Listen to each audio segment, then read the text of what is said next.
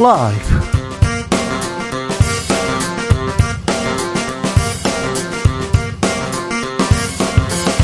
2022년 11월 24일 목요일입니다. 안녕하십니까. 주진우입니다. 여야가 이태원 참사 진상규명을 위한 국정조사에 극적으로 합의했습니다. 하지만 세부 내용을 놓고 신경전 계속되고 있습니다. 오늘 첫 전체회의는 파행 끝에 오후에서야 열렸습니다. 이태원 참사 국정조사에 대한 국민의힘 어떤 생각인지 성일종 정책위 의장에게 들어봅니다. 화물연대가 무기한 총파업에 돌입했습니다. 지난 6월에도 총파업 있었는데요. 5개월 만에 다시 파업입니다. 정부는 불법 행위에 관용 없이 엄정 대응하겠다 강경한 입장을 보이면서 강대강 대치 불가피해 보입니다. 다시 총파업에 나선 이유 화물연대 전략조직국장에게 직접 들어보겠습니다. 결전의 날이 밝았습니다. 오늘 밤 10시 대한민국 축구대표팀 우루과이와의 일전 펼칩니다. 16강을 위해서는 오늘 반드시 우루과이 잡아야 하는데요. 카타르 현지 응원 지휘하고 있는 붉은 악마 의장 만나보고요. 홍재민 기자에게 오늘 경기 전망 들어보겠습니다. 나비처럼 날아 벌처럼 쏜다. 여기는 추진우 라이브입니다. 오늘도 자중차에 겸손하고 진정성 있게 여러분도 함께 하겠습니다. 아, 오늘 10시입니다. 10시 기다리는 분들 많죠. 카타르 월드컵 우루과이 상대로 우리 축구 대표팀 첫 경기 아, 펼칩니다. 오늘 서울 광화문 광장, 인천 송도 컨벤시아, 전북 전주대 대운동장에서 거리 응원도 펼쳐진다고 합니다. 오늘 밤 쌀쌀하니까 거리 응원 나가시는 분들 옷 따뜻하게 챙겨 입으셔야 됩니다. 무엇보다도 안전하게 잘 즐기시길 바랍니다. 오늘 축구 경기 어디에서 누구랑 보십니까? 아, 축구는 같이 봐야 제맛인데 아, 예전에는 축구 누구랑 봐 어디서 봐 그런 전화 많이 받았는데 오늘은 딱 한 통 받았습니다. 아, 일 때문에 못 보시는 분도 있지요. 그리고요. 저는 축구 안 좋아해요. 그래서 다른 거 할래요. 이런 취향 존중합니다. 이런 분도 있습니다. 자, 오늘 축구 어디서 누구랑 볼 건지 어떻게 응원할 건지 보내주시고요. 저는 축구 안 하고 이거 할래요. 부럽죠? 이런 분들도 자 문자 보내주시면 되겠습니다. 샵 9730 짧은 문자 50원 긴 문자는 100원이고요. 콩으로 보내시면 무료입니다. 그럼 주진 라이브 시작하겠습니다.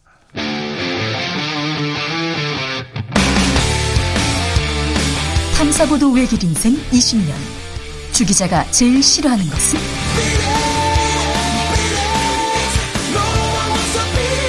이 세상에서 비리와 부리가 사라지는 그날까지 오늘도 흔들림 없이 주진우 라이브와 함께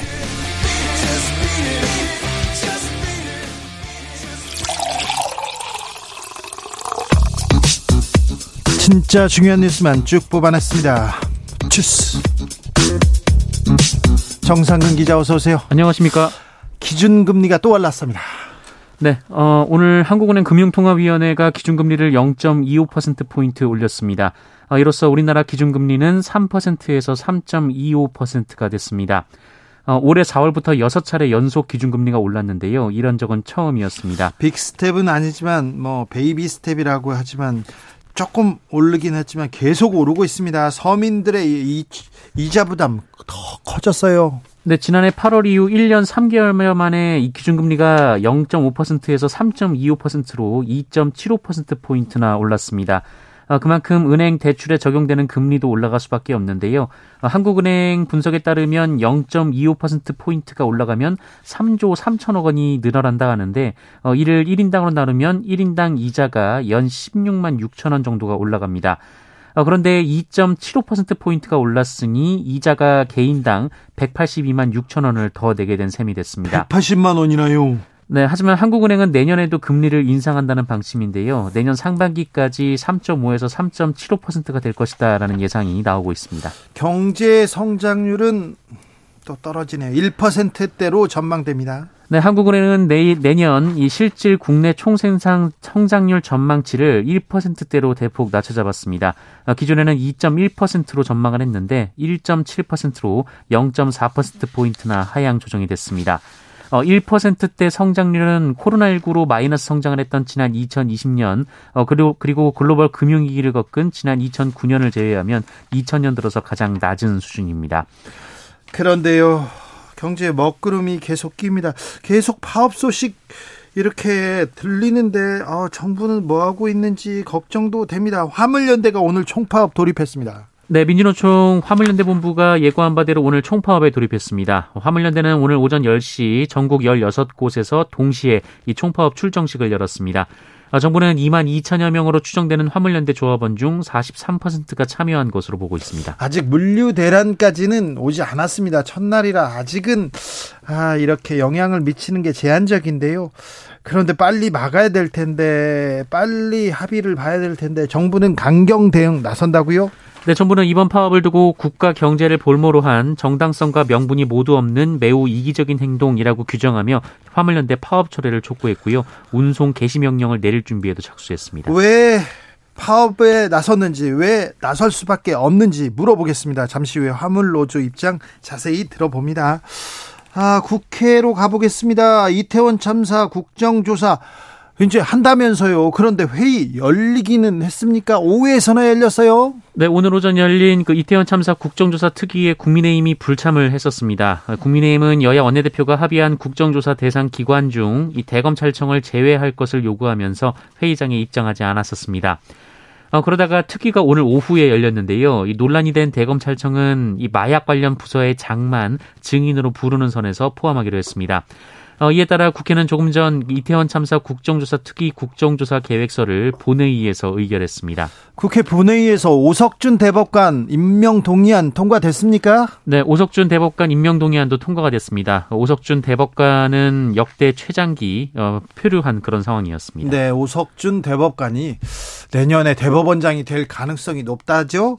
자, 오석준 대법관 얘기도 저희가 시간이 있으면 시간을 만들어 가지고 자세히 말씀드리겠습니다. 대장동 사건의 key man입니다. 핵심 인물 김만배 씨 석방됐습니다. 네, 구속 기간이 만료된 이 대장동 의혹의 핵심 인물 김만배 전 머니투데이 기자가 오늘 새벽 석방이 됐습니다.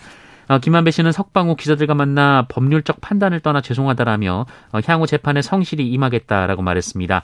어, 다만 앞서 김만배 씨는 언론 인터뷰를 하지 않겠다라고 밝힌 바 있습니다. 네, 그동안 남욱 어, 남욱 씨가 계속 폭로를 이어가고 있는데요. 남욱 변호사는 다 김만배한테 들었다, 누구한테 들었다 이런 얘기입니다. 그래서 정말 중요한 것은 김만배 씨의 입인데요. 아, 김만배 씨의 입이 파괴력은 있을지 몰라도 신빙성은 떨어진다. 어제 어제 주진우 라이브에 나왔던 분의 인터뷰였는데요. 음, 어찌 될지 한번 어, 김만배의 입 지켜보겠습니다. 검찰은 이재명 민주당 대표에 대한 수사 필요하다 이렇게 얘기했는데요. 본격적인 수사에 들어갔습니다. 네, KBS는 어제 최근 검찰이 이 김혜경 씨 법인카드 관련 수사 관련해서 제보자를 조사한 결과 이재명 대표가 억대의 현금이 있다는 진술을 확보했다고 보도했습니다. 어, 이재명 대표의 측근으로 알려진 경기도청 공무원 배모 씨와 이 제보자인 비서실 직원이 메신저를 통해 대화를 나누었는데 어, 이 과정에서 이재명 대표가 누군가에게 현금 1억 5천만 원을 보냈다는 예금 거래 내역서 사진을 주고받았다라는 겁니다. 예, 검찰은 이 돈의 출처를 캐고 있는데요. 이 대장동 일당으로부터 받은 돈이 섞였을 가능성도 의심하고 있다고 합니다. 민주당에서 뭐라고 합니까? 어, 민주당은 해당 돈은 이 선거 기탁금 그리고 경선 사무실 임차 등 2억 7천여만 원을 처리하기 위해 가지고 있던 것이라고 했고요. 이 평소 거래하던 이 도청 농협 계좌에 입금을 했다라고 반박했습니다. 아, 민주당은 이재명 대표가 이를 위해서 돈을 인출을 했고 이것은 2020년과 2021년 이 공직자 재산 신고서에 명시돼 있다라고 밝혔습니다. 네. 서해 공무원 피격 사건과 관련해서 서훈 전 국가안보실장 소환됐습니다. 네, 피고발인 신분으로 소환이 됐습니다. 어, 검찰은 서훈 전 실장이 해양수산부 공무원 고 이대준 씨가 북한군에 의해 피살된 다음 날 관계장관 회의에서 이대준 씨의 자진 월북을 속단하고 이와 배치되는 기밀 첩보를 삭제하도록 관계부처에 지시했다는 의혹을 수사 중에 있습니다. 앞서 서훈 전 시장을 비롯한 문재인 정부의 대북 안보 라인을 담당했던 핵심 인사들이 지난달 27일 기자회견을 한 바 있는데요. 어떠한 근거도 제시하지 못하면서 문재인 정부가 월북몰이를 했다고 주장하는 건 논리도 근거도 없는 마고잡이식 보복이라고 말했습니다. 네. 북한이 오늘 윤석열 대통령 맹비난했네요. 네, 김여정 북한 노동당 부부장이 윤석열 대통령을 맹비난했습니다. 어, 김여정 부부장은 오늘 조선중앙통신을 통해 공개된 담화에서 이 남한 국민들은 자꾸만 위태로운 상황을 만들어가는 정권을 왜 그대로 보고만 있는지 모를 일이다라는 말을 했고요. 어, 윤석열 대통령을 천치바보라고 지칭하기도 했습니다. 천치바보요? 네, 그리고 또한 그래도 문재인 전 대통령이 있을 때는 적어도 이 서울이 우리의 관역은 아니었다라는 말을 하기도 했습니다. 어, 김여정 부부장은 지난 8월에도 그 윤석열 정부의 담대한 구상을 비판하면서 어, 윤석열 대통령을 향해서 인간 자체가 싫다라고 말한 바 있습니다. 천치 바보요. 그리고 문재인 전 대통령이 있을 때는 적어도 서울은 우리의 관역이 아니었다. 이게 무슨 의미인지 잠시 후에 김종대 의원하고 자세히 좀 들여다 보겠습니다.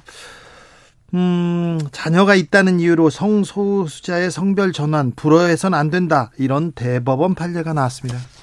네, 성전 환자가 미성년 자녀를 뒀다는 이유만으로 가족관계 등록부에 적힌 성별 정정을 할 수 없도록 해서는 안 된다라는 대법원 판단이 나왔습니다.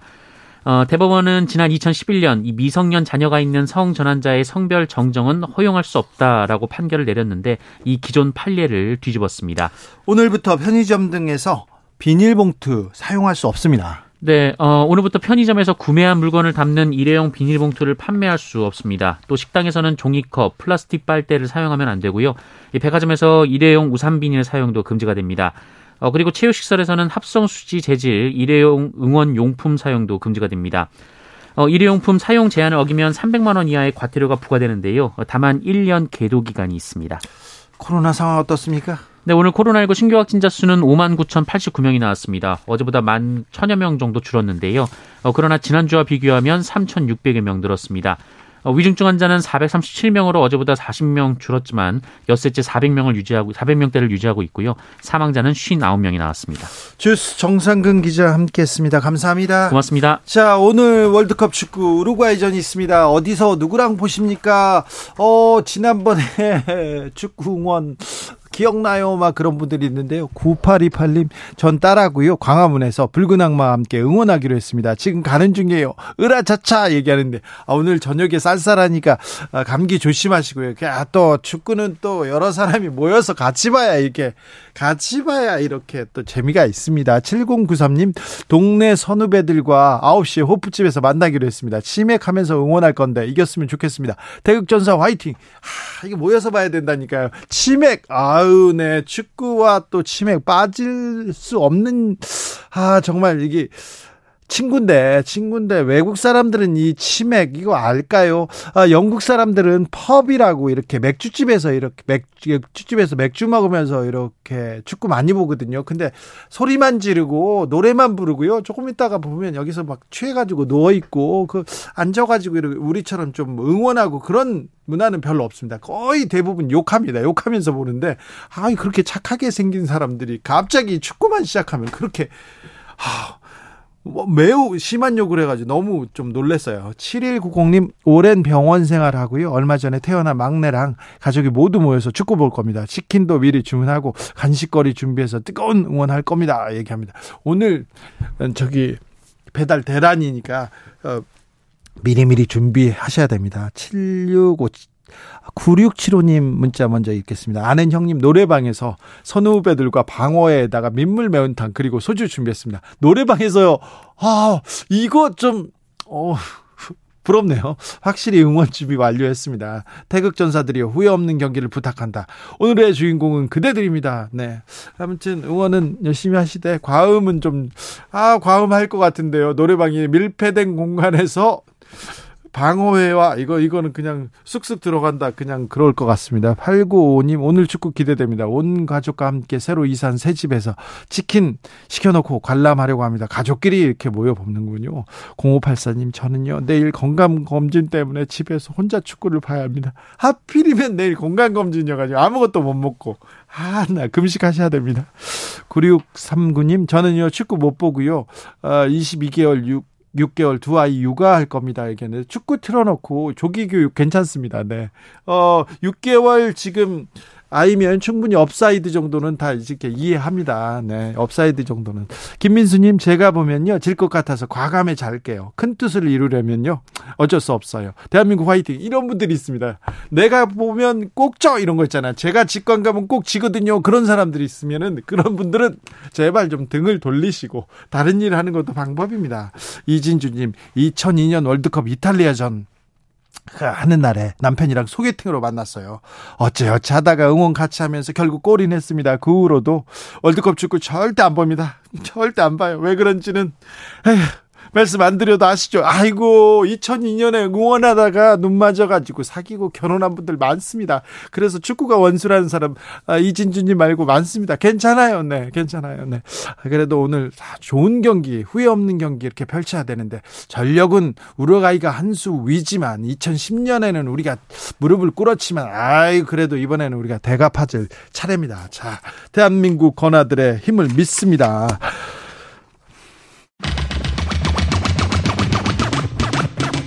주진우 라이브.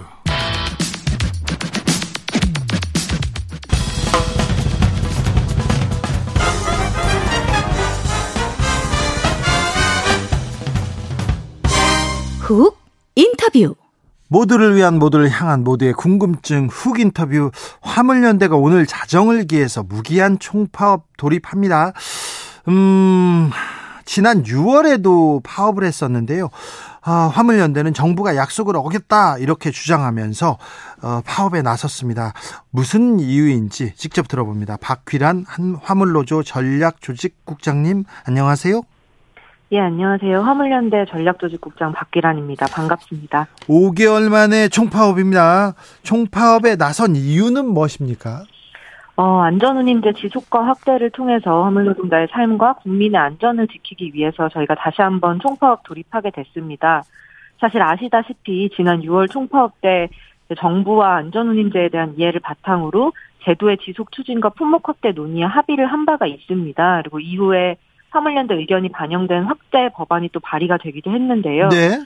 네, 이 합의 이후에 5개월간 사실 아무런 논의 진전이 없었고 오히려 제도를 반대하는 편향적인 입장을 국토부가 지속적으로 밝히고 있습니다. 심지어는 뭐 제도 폐기 수준의 계약 입법안까지 발의가 된 상황이어서 저희가 좀 안전운임의 일모를 한달 앞둔 시점에서 제도 지속과 확대를 통해서 좀 도로 안전을 지키기 위해서 좀 부득이하게 파업을 결정할 수밖에 없었습니다. 지난 6월에 파업하고 그때 합의했잖아요. 그런데 그렇죠. 그때 한 얘기하고 그 이후에 말이 달라졌습니까? 네, 사실 당시에 합의를 봤을 때 정부에서도 안전운임이 필요한 제도기 때문에 이 제도가 정말 필요하다는 합의를 바탕으로 우리가 지속 추진하자. 그리고 품목 확대에 대해서는 당장 이 자리에서 결정할 수는 없지만 어떻게 확대를 해나갈지 앞으로 논의해 나가자. 여기에 대해서 합의를 한 거예요. 사실 합의 직후부터 바로 직후부터 여러 가지 장차관 발언이라든지 이런 걸 통해서 제도의 취지를 국토부가 계속 부정을 하고 있고요.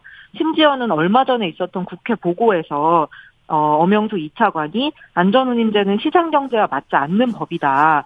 아예 제도 취지를 부정하고 좀 제도 폐지를 암시하는 발언까지 좀 하고 있습니다.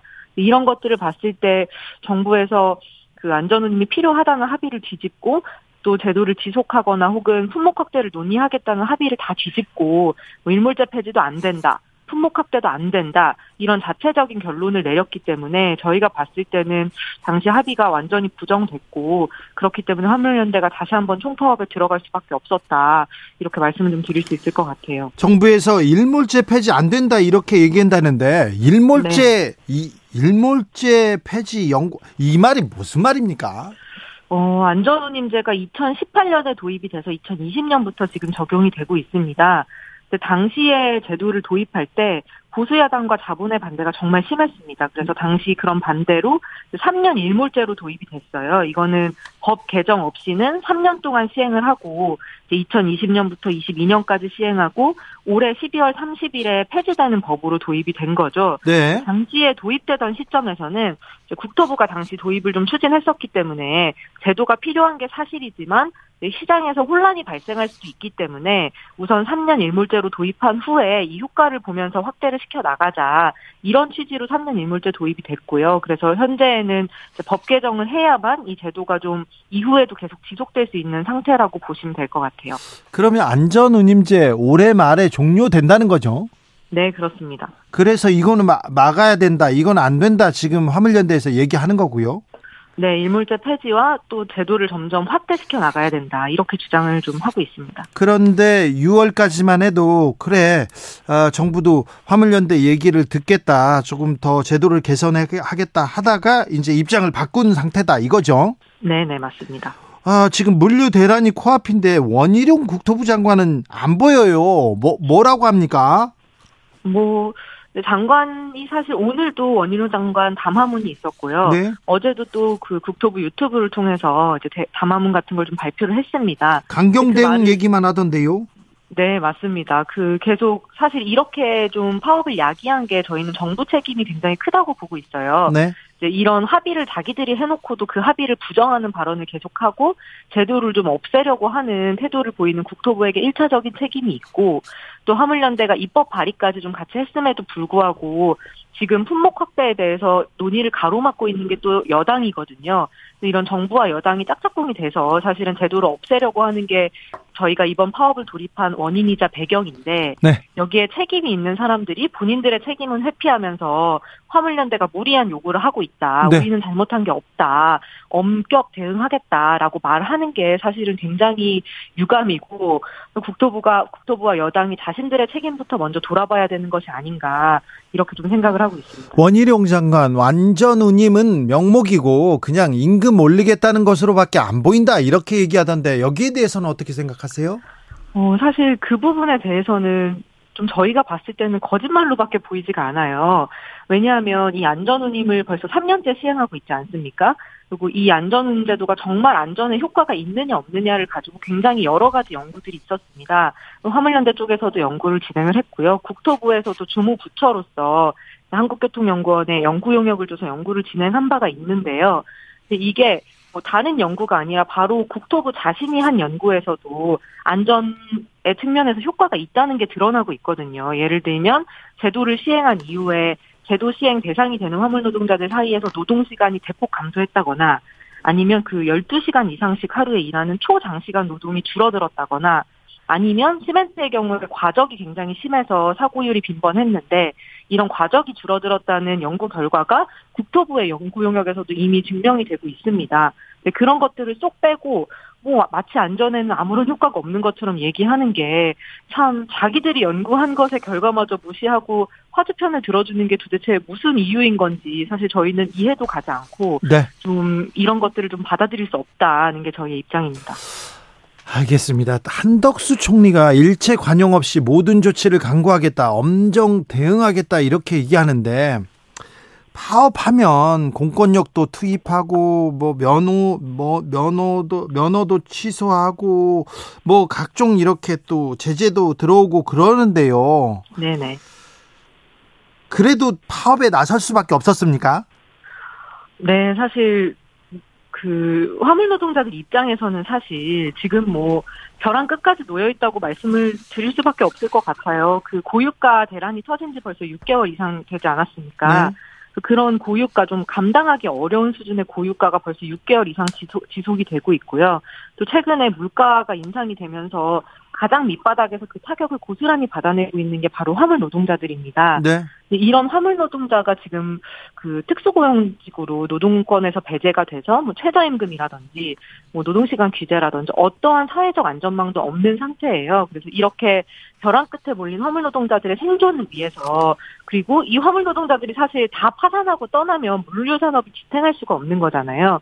그래서 이 국가 경제에 굉장히 중요한 산업인 물류 산업의 안전과 발전을 위해서는 저희가 좀 희생을 각오하고서라도 이번에 안전운임을 없애는 이런 자본의 시도를 막아내고 제도를 좀 유지하고 확대시켜 나가는 게 필요하다 라는 좀 결론이 있었습니다. 그래서 여러 가지 우려가 있고 또 화물 노동자들이 사실 파업에 참여하는 게 굉장히 어려운 일이거든요. 어렵죠. 힘들죠. 포기하면서까지 네. 가뜩이나 지금 경제 그 경기가 안 좋아서 이제 수입이 줄어든 상태인데 거의 뭐 일주일, 이주일씩 생업을 포기하면서까지 하는 게 정말 어려운 일인데 그런 공감대가 있는 거예요. 이번에 이 제도를 지켜내지 못하면 네. 우리 다 죽는다. 예. 이제 다음번 그 다음번은 없고 그나마 이 안전운임제가 확대될 거라는 믿음을 가지고 사실 지난 6개월 동안 굉장히 어려움에도 불구하고 버텨냈는데 그게 아니라 제도가 전혀 확대되지 않고 심지어 있는 제도마저 없어진다면 더 이상 이 화물운송 시장에 남아있을 수가 없다라는 게 대부분의 의견이기 때문에 좀 파업에 돌입했다.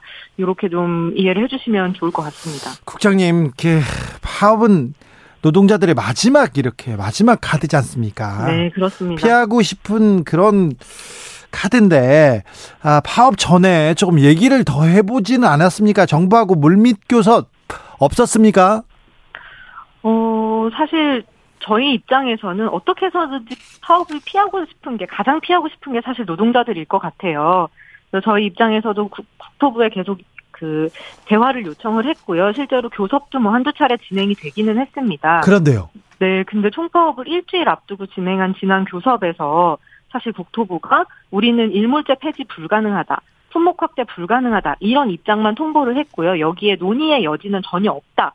라는 게 국토부 의견이었습니다. 심지어는 아니, 얘기를 해야지 얘기를 하면서 논의의 여지가 없다고 이렇게 잘라 말하면 어떻게 합니까? 그러니까요. 심지어 품목 확대 논의에 대해서는 저희가 합의를 한 내용이지 않습니까? 국토부가 직접 나와서 그건 그럼 논의해서 정하자. 라고 합의까지 직접 한 상황인데 거기에 대해서 뭐 실무적이나 기술적으로 품목 확대가 불가능하다는 게 국토부 내부 입장이다 라고 네. 밝히니까 저희 입장에서는 이게 두 번 세 번 만 아무리 수차례 만나봤자 더 이상 여기에서 대화가 진절될 것은 없다라는 생각이 들 수밖에 없는 거고요. 결국에는 이 파업을 야기한 게 저희가 봤을 때는 합의 파기한 국토부이자 이런 국회에서의 논의마저도 거부하고 있는 국힘이다. 이렇게 좀 말씀드릴 수 있을 것 같아요. 조미용님께서 돈이 남아더라 파업하는 게 아닙니다. 그래도 파업합니다. 진짜 막다른 골목입니다. 이렇게 얘기하셨고요. 5888님께서는 저는요 화물 차주인데요. 이번 파업 반대합니다. 화주들을 볼모로 이렇게 무작정 파업하면 안 됩니다. 화주 입장은 전혀 무시한 처사입니다. 이런 의견에 대해서는 어떻게 생각하십니까? 어, 그래서 사실 저희가 이번 파업에 나선 게 사전에 어떤 대화도 없이 무작정 파업에 들어간 게 아니라 사실 화물연대 입장에서는 아시겠지만 작년부터 이제 조금씩 조금씩 의견을 얘기를 해왔습니다. 네. 작년 11월에 3일짜리 이제 한 시한부 파업을 진행을 했고요. 또 올해에도 계속 요청을 하다가 안전운임제 에 대한 논의가 이루어지지 않자 6월에 재차 파업을 했고요. 그렇게 파업을 해서 사실 결론이 안 났음에도 불구하고 우리가 논의와 대화를 통해서 풀어나가야 하기 때문에 당시에도 파업을 유보하고 국토부와 합의를 이룬 바가 있습니다. 근데 이 화물 노동자의 유일한 사회적인 안전망인 이 안전운임제가 지금 일모를 한 달, 한 달 남겨놓고 사실상 정부와 국회가 여당이 폐기의 수준을 밟, 수순을 밟고 있기 때문에 좀 부득이하게 파업에 돌입할 수밖에 없었다는 걸 말씀을 드리고 싶고요. 또 네. 화물연대가 요구하는 이 안전운임제가 비단 뭐 운송료를 몇 푼 올려줘라, 수입을 더 올려줘라 이런 요구가 아닙니다. 이렇게 그 적정 수입을 보장해야만 도로의 안전, 화물 노동자의 안전이 보장될 수 있고 또 이 물류 산업도 장기적으로 봤을 때 적정 운임이 보장되고 노동자들이 안정적으로 위험하지 않게 운행할 수 있어야 또 산업이 건강하게 발전하고 지속하지 않겠습니까? 그런 장기적인 좀 어, 내용을 두고 파업을 진행한다는 것을 좀 이해를 해주시기를 좀 다시 한번 부탁을 드리고 싶습니다. 정부에서는 화물연대 구성원 노동자 아니다, 자영업자다, 단체 행동도 집단 운송 거부지 파업이 아니다 이렇게 말하고 있는데 네, 사실 뭐 화물 노동자들이 법적으로는 특수고용직이어서 노동권에서는 배제가 되어 있으나 예? 사실 노동하는 형태를 보면 이제 화주 대기업이나 운송사에 종속되어 있기 때문에 노동성이 굉장히 강하다고 볼 수 있습니다. 뭐 사실 그런 정부의 좀 그 발언에 대해서는 정부가 항상 우리 화물 노동자들이 파업을 하거나 교섭을 요구할 때는 노동자가 아니라 개인 사업자다라고 주장을 하면서 또 막상 업무 개시 명령이나 이런 것들을 얘기하면서 필요할 때는 강제 노동을 시키겠다라고 얘기하는 게 굉장히 모순된 처사라는 생각이 들어요. 네. 그래서 그런 점에서 좀 화물 노동자들의 노동권도 장기적으로 인정되는 방향으로 나아가야 된다. 생각이 좀 듭니다. 아, 파업이 장기화되면 음, 건설, 자동차, 선박, 뭐 수출 일단 수입 다 문제가 되는데요. 네네. 자, 파업이 파업이 빨리 끝나야죠. 빨리 끝나야 되는데 어, 파업이 끝나기 위해서 어, 종료되기 위해서 선결돼야 되는 조건들이 뭐가 있습니까? 어, 우선은 그 국토부 차원에서 지금 그 사실 저희가 봤을 때는 이 일몰제 폐지와 품목 확대 전면 거부를 하고 있는 상태고 여기에 더해서 안전운임제를 사실상 폐지하는 수준으로 계약하는 안까지 지금 정부 내에서 논의되고 제출되고 있는 것으로 알고 있습니다. 그래서 그런 제도 계약 시도 제도 후퇴 시도가 일단은 근절이 되고 어, 명확하게 하지 않겠다는 답변이 있어야 될 거고요. 두 번째로는 이 일몰제 폐지와 품목 확대에 대해서는 이미 국회에 저희가 입법 발의를 지난 6월 달에 맞춰 놓은 상태입니다. 그런데 이게 여당의 반대로 인해서 지금 상정조차 못해, 못하고 계속 계류가 되고 있는 상황이기 때문에 이 제도 개선, 그러니까 일몰제 폐지와 품목 확대가 반드시 이루어져야 된다. 네. 이런 화물연대의 요구가 수용이 되어야 사실은 총파업이 종료될 수 있다는 말씀을 좀 드립니다. 아, 말씀 잘 들었습니다. 박귀란 화물노조 전략조직국장이었습니다. 예, 감사합니다. 교통정보센터 다녀오겠습니다. 정현정 씨.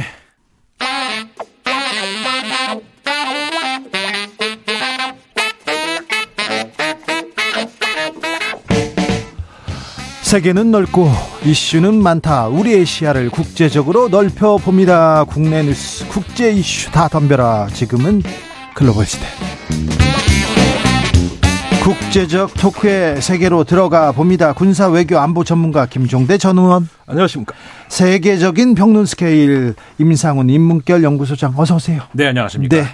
잘 계셨습니까? 네, 잘 있었습니다. 김종대 의원님, 네. 김정은 위원장이 딸과 네. 손잡고 미사일 쏘는 걸 봅니다. 예. 이거 왜 그럴까요? 무슨 의미일까요? 예, 딸과 손잡고 그 미사일을 쐈다. 가족이 다 나왔거든요. 네. 부인도 네. 나오고 여동생도 나오고. 저는 그리고 북한이 거의 축제 분위기예요.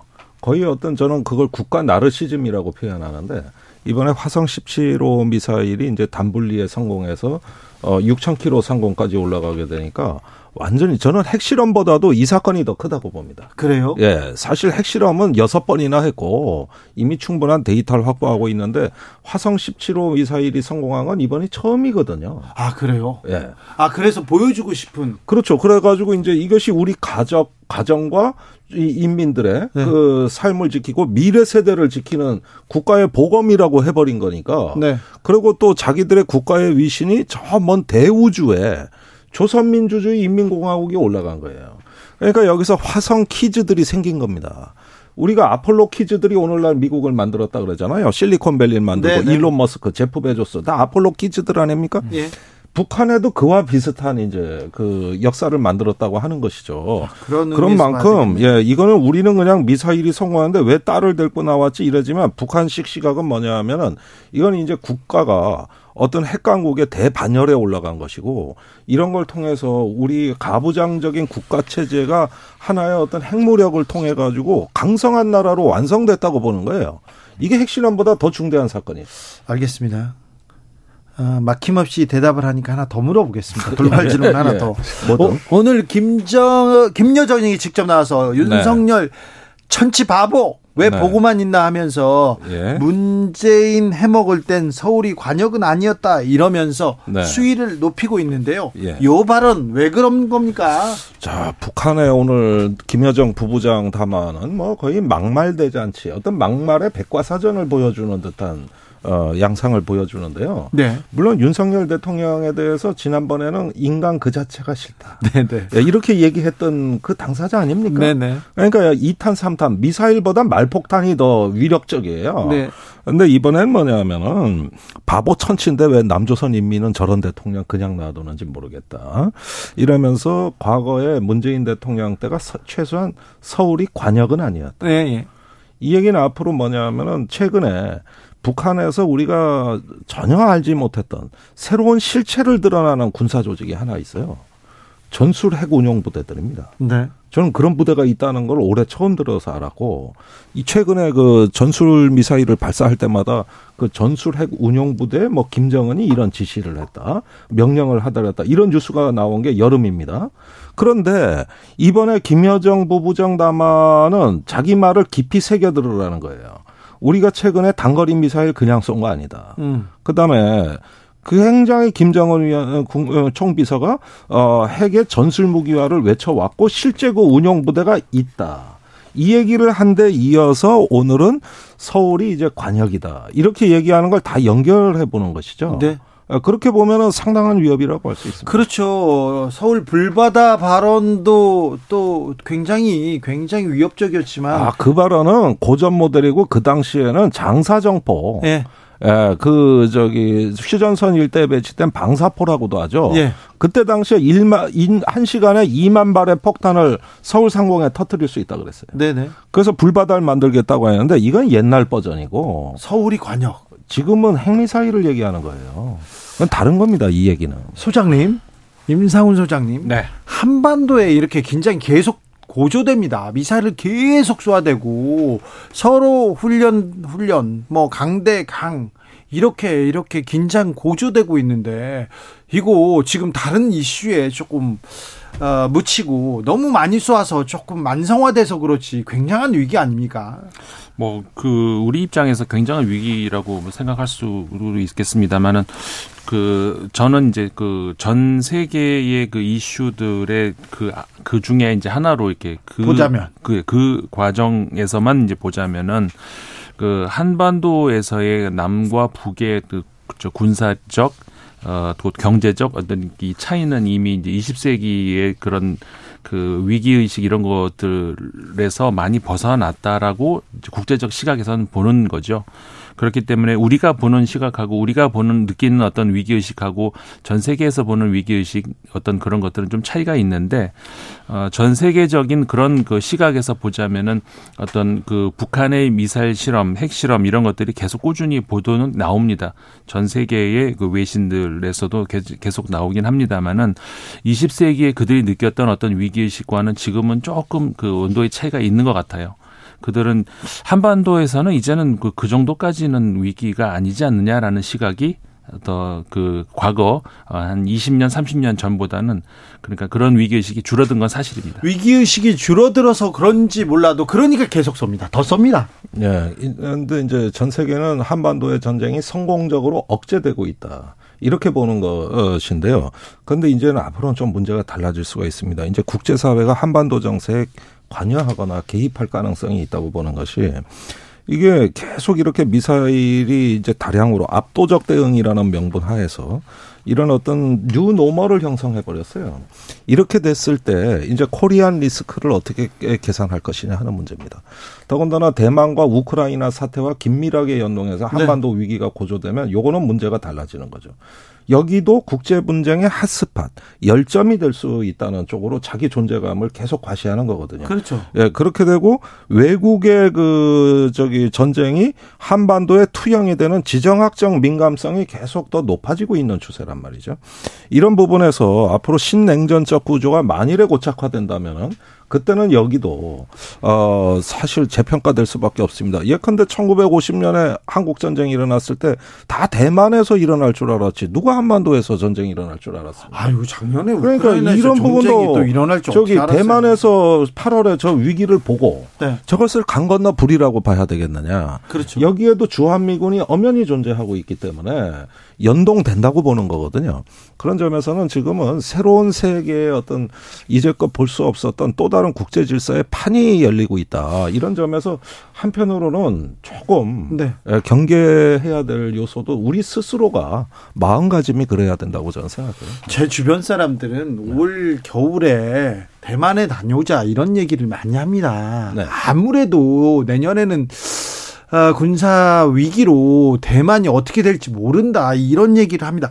항상 지금 중국이 변수입니다. 네. 대만 변수고요. 중국은 또 코로나 대응을 잘 못해서 지금껏 뭐 봉쇄만 봉쇄로 이렇게 코로나를 잡으려고 하는데 최근 보면은 방역 이 봉쇄만으로 코로나를 잡 묶을 수 있다는 거는 이건 거의 그냥 허상이라는 게 드러나지 않습니까?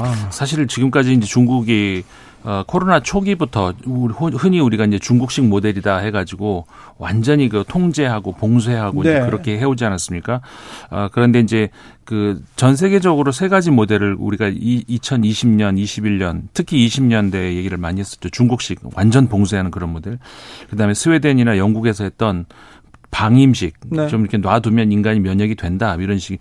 이제 한국이 그 어떤 중간격이었는데 대만도 좀 비슷하긴 했었습니다만은 그러니까는 첨단 어떤 그그 그, 그 그렇죠. 장비들 IT 기술로 네, 그런 것들 그 다음에 이제 어떤 그그 국민들의 어떤 그 협조 이런 것들을 해야죠. 유럽 같은 경우에 그게 통하지를 않았었죠. 이제 카드를 내가 왜 보여줘 이런 그런 대응들이 많았었는데, 그러니까 그런 그 한국식 모델이 그래 그 많이 성공을 했던 것들을 이제 전 세계에 보여주긴 했었죠.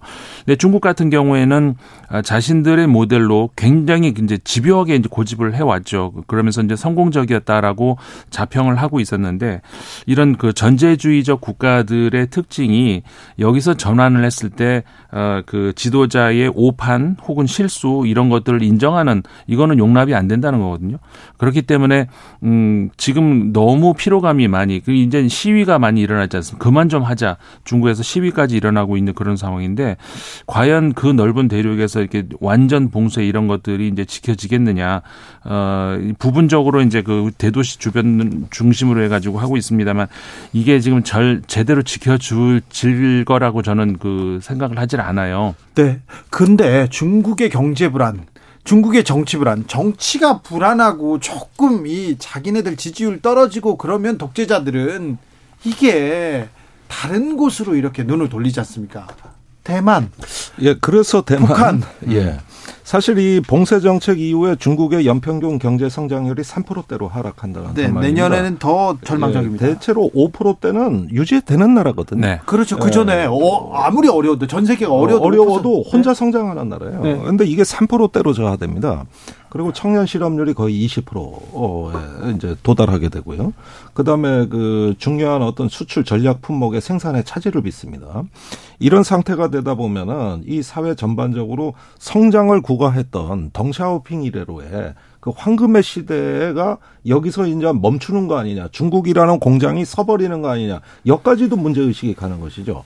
이 모든 원인의 출발은 백신의 실패였습니다. 음. 중국산 시노파엠 백신이 신뢰받지 못해요. 예. 그러니까 서구는 with 코로나가 됐던 그 이면에는 백신의 성공이라는 게 엄연히 존재됐는데 맞습니다. 중국은 외국 백신을 안 씁니다. 음. 그리고 봉쇄 정책을 펴는 것이죠. 그런데 그것이 결국은 어떤 그 경제에 있어 가지고 심각한 성장 동력의 고갈로 나타나고 있고 그것이 외부로 이제 표출되는 것이 대만에 대한 전략적 공세 네. 예, 이런 부분들입니다. 그래서 이런 것들이 자칫 중국 민족주의의 어떤 그 고조로 이어졌을 때는 위험할 수도 있다. 그런 점에서 이제 저희도 중국에 대해서도 이런 식의 어떤 그 어, 시진핑식 방역 모델에 대해 가지고 이제는 좀 관여해야 되지 않느냐. 중국이 그렇게 되면 한국 경제도 타격을 입어요. 그렇죠. 예, 이게 지금 상호 의존적인 그 경제 관계에서 우리도 피해자가 된다는 거예요. 경제나 안보 면에서 도저히 우리는 뗄래야 뗄 수가 없습니다. 그러니까 걱정입니다. 음, 아무튼 중국 이렇게 봉쇄로 통제로 코로나를 막을 수는 없는데 혹시 불똥이 대만이나 또 안보 북한으로 가지 않을까 그거 걱정입니다. 그런데요, 음, 우크라이나 전쟁은 어떻게 되고 있습니까? 최근에 우크라이나의 공격을 러시아의 공격이 양상이 좀 바뀌고 있죠. 그러니까는 그 최근까지 그 가장 우리가 빠르게 들어왔던 소식이 이제 헤르손에서 네. 러시아가 철수했다. 이 소식을 이제 우리가 저 접했는데 헤르손이라고 하는 것이 그러니까는 러시아를 약간 그러니까 정확하게 반은 아니지만 약간 동쪽으로 더 가 흐르고 있는 드니에프르강 그 강의 약간 서안에 있죠. 그러니까는 그쪽을 전쟁 초기에 러시아가 점령했다 거기서 후퇴를 했다는 얘기인데 다시 말해 드니에프르 강 동쪽으로 건너갔다는 의미거든요. 근데 그것이 과연 무슨 의미냐? 여기서 러시아가 치명적인 어떤 그 타격을 입고 철수를 한 것이냐 아니면 그 전쟁을 장기화하겠다는 그러니까 이제 겨울을 지나는 동안에 왜냐하면 그 헤르손에 주둔하고 있던 러시아군이 어떻게 보면 좀 정예 부대에 해당하는 그런 군대였거든요. 그러니까 그 부대에 타격을 이제 덜 입히게 하기 위해서 왜냐하면 지금 보급이 많이 위험한 그런 상황이기 때문에 동안 동쪽으로 그러니까 드니에프르강 동쪽으로 철수를 시키고 겨울을 나게 하고 나서 그다음에 내년 봄을 다시 대비한다는 장기전으로 들어간다는 그런 의미도 되거든요. 그런데 그러면은 이 겨울을 지난다는 것이 무슨 의미냐면은 결국은 그 또 이 우크라이나의 그 겨울 혹한이 굉장히 유명하거든요. 이게 정말 추운 나라란 말이에요, 겨울에. 예. 그런데 지금 미사일 공격이 계속해서 지금 그 우크라이나 전역으로 날아가고 있는데 어디를 향하고 있냐면은 에너지 시설 이런 데를 타격을 해가지고 향하고 있거든요. 아, 결국 이 어제 같은 경우도 그러다 보니까는 우크라이나 전역에서 지금 정전 사태가 일어나고 있는데 겨울 혹한기에 들어가면서 예, 전기가 안 들어온다. 일부 지역 같은 경우에는 내년 3월까지도 이제 복구가 불가능하다고 합니다. 그러면 이 전기가 안 들어오는 상황에서 과연 우크라이나 국민들이 견뎌낼 수 있겠느냐. 여기에서 그러니까 인도주의적 차원에서의 어마어마한 어떤 그, 그 국민들의 그 사, 그 사상자가 발생할 수 있는 것이고 그 이거를 이제 견뎌낼 수 있냐 이 결국 러시아의 전략은 그쪽으로 가고 있다 이렇게 이제 봐야 된다는 것이죠. 네, 어, 잘 말씀해 주셨는데 크게 한 두 가지 트렌드만 짚어봐야 되겠습니다. 첫 번째는 지금까지 우크라이나 동부에서 전투를 했던 러시아군의 비교 우위 세 가지가 사라졌습니다.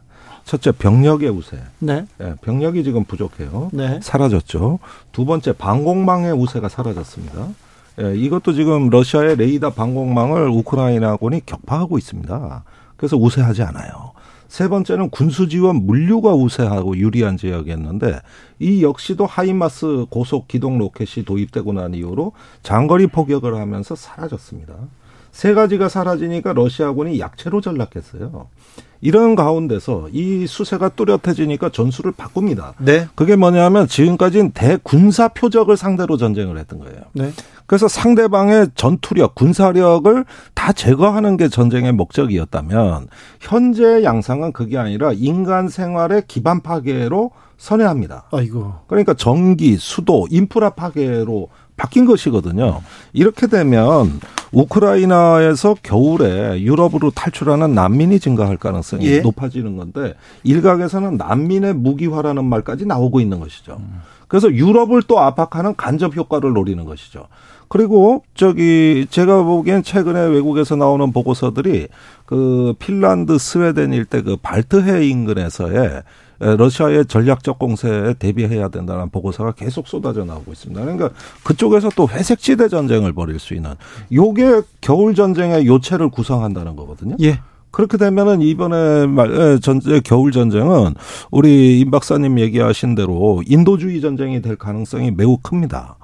결국은 인간 생활 그 자체와의 전쟁인 것이죠. 아이고. 군대와 군대의 전쟁을 초월하는 거죠. 아이고, 네, 이런 부분이 이제 겨울 전쟁을 이루게 됐을 때 의외로 우크라이나는 고통스럽겠지만 세계 경제 타격은 더 큽니다. 이게 문제예요. 아이고. 빨리 전쟁이 끝나야 되는데 요거 하나 물어보면서 좀 마지막으로 어, 마무리하겠습니다. 아, 빈살만 사우디 왕세자 대단한 화제를 뿌리고 있습니다. 지금도 그렇고요. 네. 어, 부자형이어서 그런지 아, 뭐 관심도 많고요. 많고 그다음에 중동붐 기대하는 목소리도 큰데요. 기사도 많이 나옵니다. 음. 아, 제2의 중동붐 가능하리라고 보십니까? 아, 저는 이런 어떤 그 기대와 환상을 이전에도 경험했다고 생각합니다. 박근혜 대통령이 두바이를 다녀오신 이후로 뭐라 그러냐? 네. 중동에 가봤더니 다 공사판이더라. 네. 청년들 중동 가라. 네. 근데 중동 갔더니 아무것도 없어요. 아니, 재미 본 게 없다고요. 네네. 지금 이 빈살만의 그 레옴 시티 가지고 네. 왜 이렇게들 흥분하는지 모르겠는데 그건 개념입니다. 아직 설계가 된 게 아니고 또 그 다음에 우리가 가서 뭘 수주하는 개념보단 투자하라는 개념이에요. 아 그래요? 예. 네. 그러면은 MOU를 맺었다, 양해각서를 맺었다 그랬는데 그것이 반만 돼도 우리가 이제 그 활성화된다 그러지만 그걸 투자했는데 이익을 보장받을 수 있을까요? 아, 이거 안 되죠. 아직은 이거는 네. 개념에 불과하다. 예. 그런 점에서 조금 면밀하게 봐야 돼요. 소장님. 네. 어, 전체적으로 그 의원님 말씀하고 동의하고요. 어, 지금 그 사우디아라비아에서는 그 여러 가지 현안들이 되게 많습니다. 근데 그 말씀하신 것처럼 이것은 어떤 큰큰 그 어떤 프로젝트 차원에서 있는 것이고 이것이 현금화 되는 것이 언제일지는 아직까지는 우리가 좀 기대하기는 좀 더 있어 봐야 되지 않겠습니까? 아직은 좀 그럴 것 같습니다. 아, 그래요? 빈살만 하고 친하게 지내면 아니, 그러니까 빈살만 하고는 친하게 지내야 돼. 네. 야, 그건 맞아요. 네. 아니, 동맹이 밥 먹여줍니까? 돈이 밥 먹여주지? 최고 권력자잖아요. 네. 그런 면에서는 긴밀하고 공급망 문제도 있고 사실은 원전과 방산을 탐내고 있어요. 네. 이게 또 우리로서는 이건 두 개가 다 일반 시장이 아니라 블랙마켓. 사실은 국가로서는 조금 위험을 부담하면서 하는 거래들이거든요, 이게. 네. 그런 점에서 그 중동의 지정학을 보는 거예요. 그래서 은근히 어떤 우방이 되길 원하는 건데 그 빈살만 지금 푸틴하고 너무 가까워졌습니다. 음. 이런 위험 요인들 봐야 돼요. 바이든 전화는 안 받아도 푸틴 전화는 받아요. 네. 이런 부분까지 봐야 된다. 의원님 거예요. 전화 안 받습니까? 제 전화는 저는 뭐, 예, 그 네. 축에는 못 깁니다. 네. 아랍어, 지금 통역 때문에 일부러 안 하시는 거죠? 예, 아랍어도 못 하고, 뭐, 네. 뭐, 제가 실력이 됩니까? 네. 예. 자, 김수임님께서 내 주머니에 들어오지 않는 돈은 내 돈이 아니다. 이렇게 얘기하시네요. 임상훈 소장님, 감사합니다. 김종대 의원님, 감사합니다. 고맙습니다. 네. 빈살만한테 전화 한번 해주세요. 네, 전화 한번 해. 예, 예.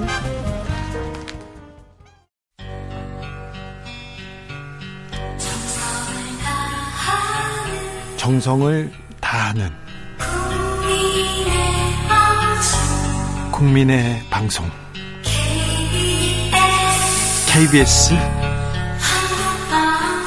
주진우 라이브 그냥 그렇다고요.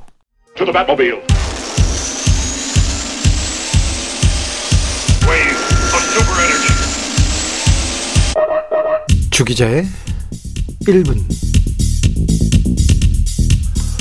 월드컵 잘 즐기고 계시죠?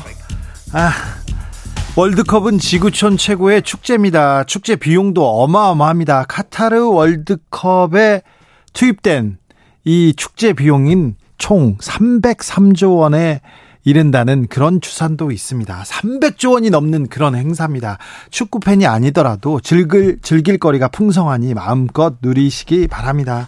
저한테 이번 월드컵에서 가장 인상적인 장면은 꼽으라면 일본과 독일전이 아닙니다. 일본의 독일 격파가 아니라 일본과의 경기에 앞서 기념 촬영을 할 때 독일 선수들이 모두 오른손으로 입을 가리는 포즈를 취했습니다. 이는 FIFA가 월드컵에서 무지개색 완장을 착용하지 못하게 한 조치에 대한 항의였습니다. 애초 독일을 비롯한 잉글랜드, 네덜란드 등 7개 국가가 어, 무지개색 완장을 차고 경기에 나서기로 했습니다. 카타르 월드컵을 준비하면서 열악한 노동 환경 때문에 6,500명 이상의 이주 노동자가 사망했습니다.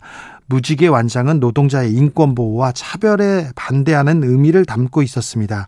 무지개 완장을 차면 피파가 옐로 카드를 주겠다 경고하면서 완장 대신 입을 가리는 퍼포먼스를 한 겁니다. 이번 월드컵에서 이민 노동자의 인권, 여성 인권 이런 다양한 목소리가 나오길 기대합니다. 아, 저한테 카타르 월드컵에서 가장 인상적인 팀을 꼽으라면 이란 대표팀입니다. 아시아의 맹주 자리를 놓고 20년간 우리와 겨루고 있는 숙적 이란. 이란은 음, 지금 정치적으로 사회적으로 격동의 회오리 바람이 몰아치고 있습니다. 지난 9월에 20대 여고사 여교사 마흐사 아미니가 여성들의 히잡 벗을 권리를 주장하다가 경찰서에서 사망하는 사건이 발생했습니다. 국민들은 분노했고 지금도 대규모 반정부 시위를 벌이고 있습니다. 우리나라 1987년이 떠오릅니다. 하지만 상황은 좀 더 심각합니다. 정부의 강경 진압으로 어린이 47명을 포함해서 최소한 378명이 숨진 상태입니다. 지금. 이란 대표팀 선수들이 얼마 전에 잉글랜드와 경기를 했는데요. 경기 앞서서 국가 재창을 거부했습니다. 반정부 시위를 지지한다는 메시지였는데요.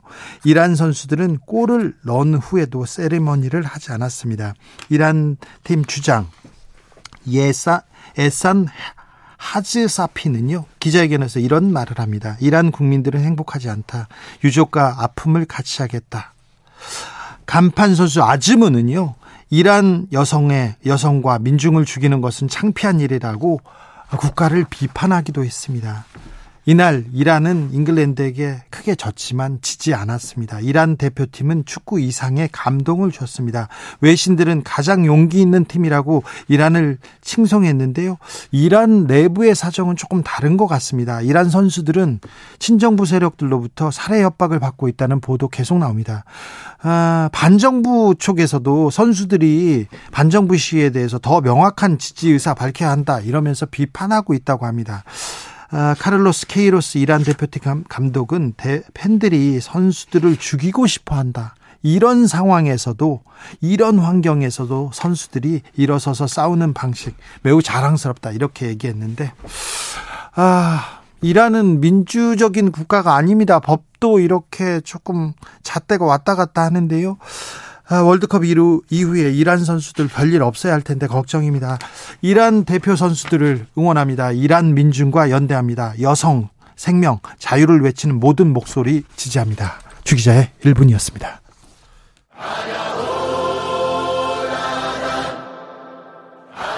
세상에 카타라 카타르 월드컵 주제가는 BTS 정국이 불렀습니다. 드리머스 우리는 꿈을 이룰 거예요. 꿈을 믿으니까요. 우리는 꿈을 이룰 거예요. 꿈을 볼 수 있으니까요.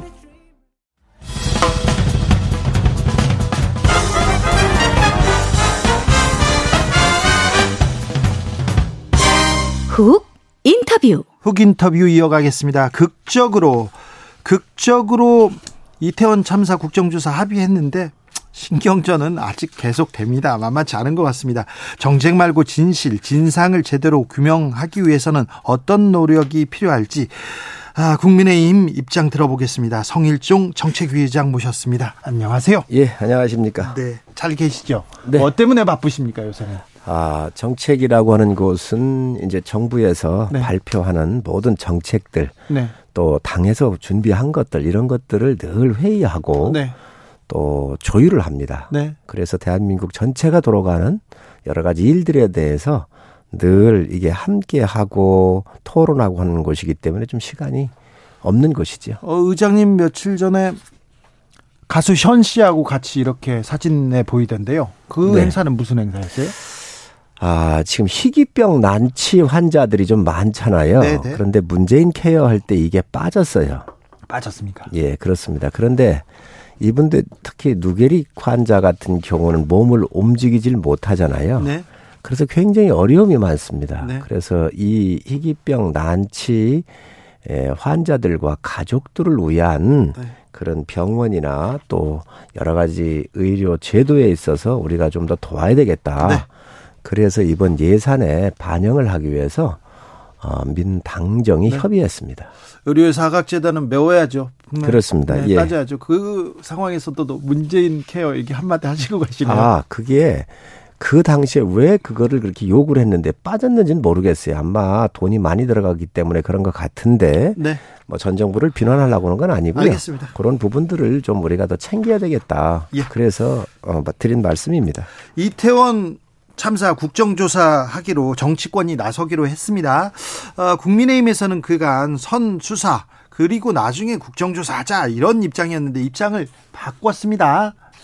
그렇게 봐야죠. 입장을 바꾼 게 아니고요. 예. 국정조사에 대해서는 늘 열려 있었고 하자는 거지요. 시간의 문제였던 거지요. 그렇습니다. 일의 순서 때문에 그런 것이지요. 반대한 거는 아니었어요. 그렇습니다. 제가도 여러 번 언론에 얘기를 했습니다. 예. 미진하면 우리가 먼저 요청을 하겠다. 네. 그런데 이게 국정조사는 수사권이 없어요. 예. 그리고 수사하는 수사를 하는 게 우선 먼저지요. 이건 강제권이 있으니까 집행권이 있기 때문에 네.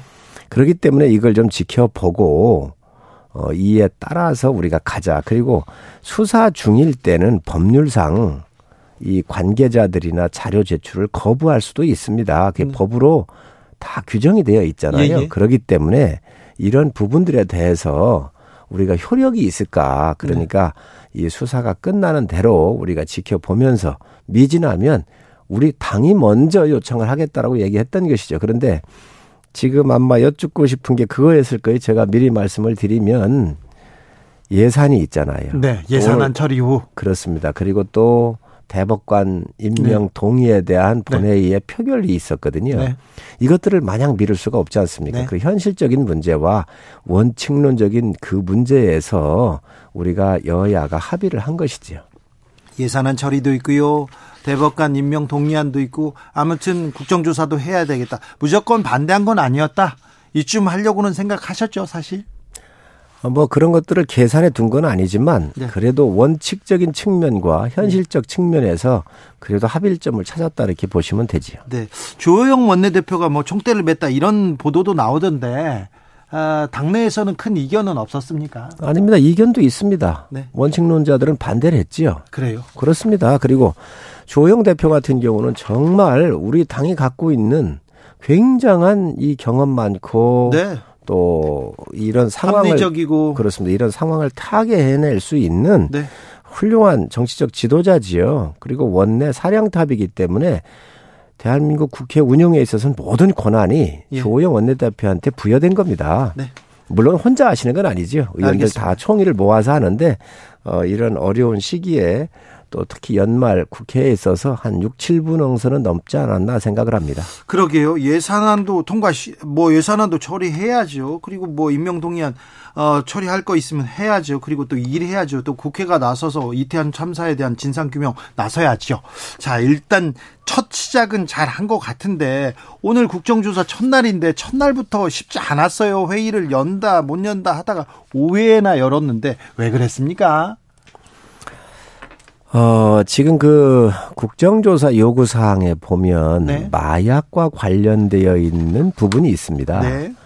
그런데 이 마약과 관련돼 있는 부분만 해야 되는 게 맞잖아요. 네.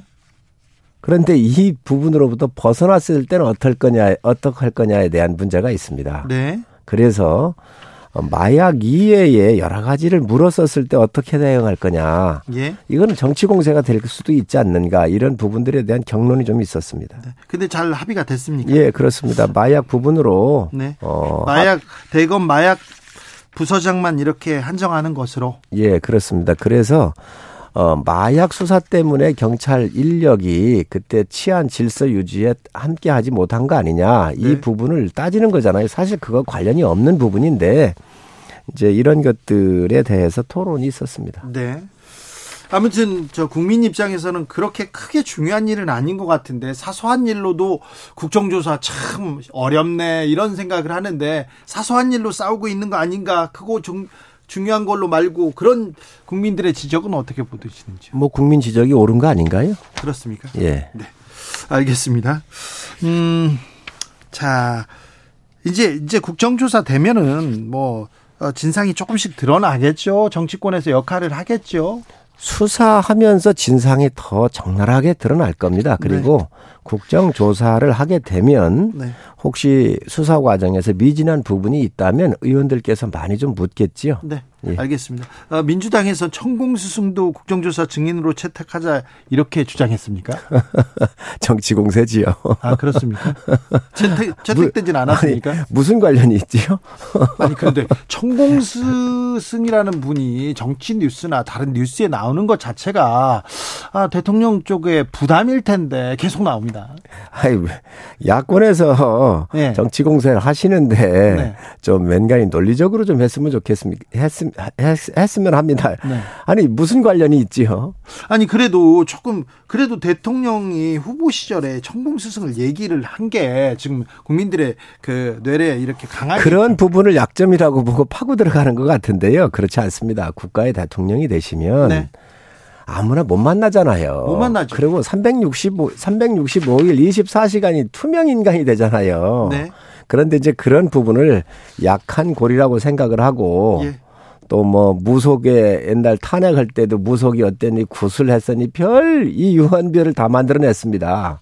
지금 저 야권에서 네. 아마 그런 한번 그 재미를 보았었던 추억에 이게 오리엔트가 된 것 같은데 그런 거하고 연관을 좀 안 시켰으면 좋겠습니다. 대한민국 정치가 이제 격을 올려야지요. 네, 알겠습니다. 이건 야당의 그냥 정치 공세다 이렇게 보시는군요.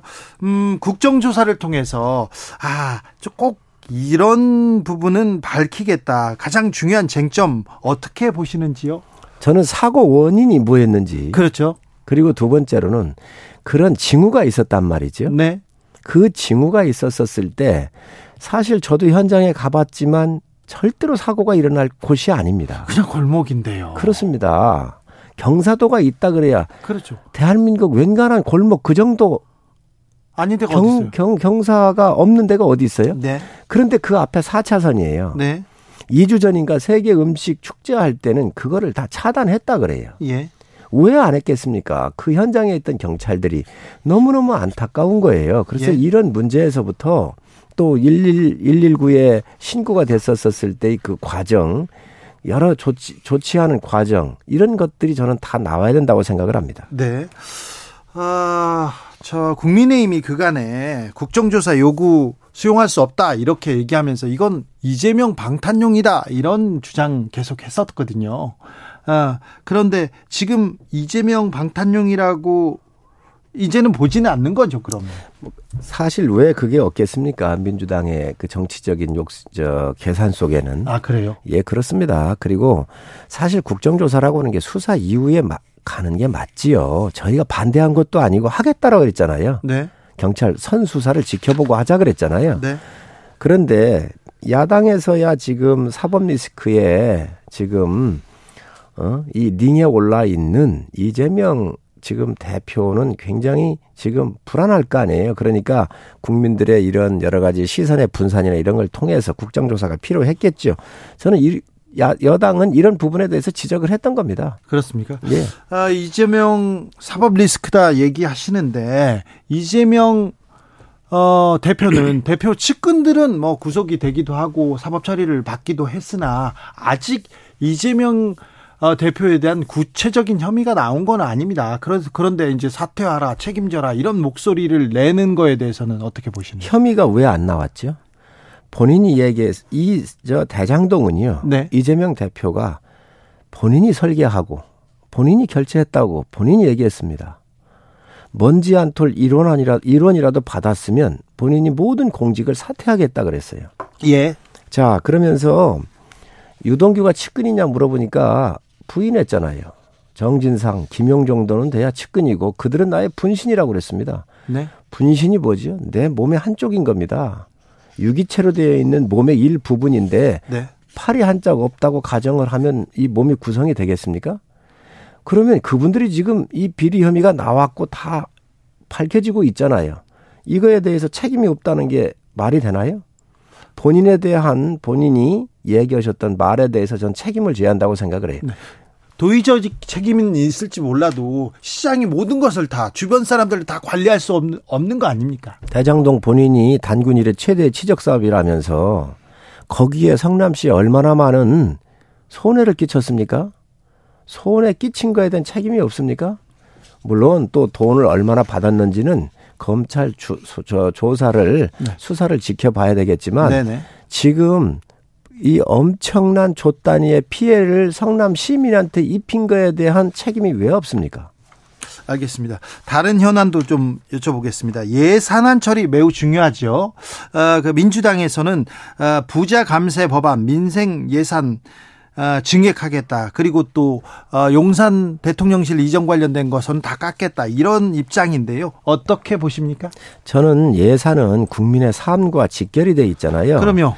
민주당이 얼마를 깎자고 저는 얼마든지 요구할 수 있고 주장할 수 있다고 생각을 합니다. 네. 그러나 감정적으로 예산을 접근해서는 안 된다. 아, 감정적입니까? 그렇습니다. 용산 기지를 이전하면 네. 여기에 공원을 만들어서 국민께 돌려드리겠다고 한 거 아닙니까? 네. 이거는요 전 정권에서부터 다 추진해 온 일들이에요. 네, 그렇습니다. 그런데 대통령실이 용산으로 이전해 오니까 여기 들어간 303억 303억을 깎아버려서 용자만 나오면 깎아요. 네, 용자만 나오면 깎습니까? 이상민 행자부 장관 업무 추진비를 깎았는데 각 부처의 업무 추진비가 장관들 맞게 다 배열되어 있잖아요. 네. 그걸 깎으면 되겠습니까? SMR 소형 원자로잖아요.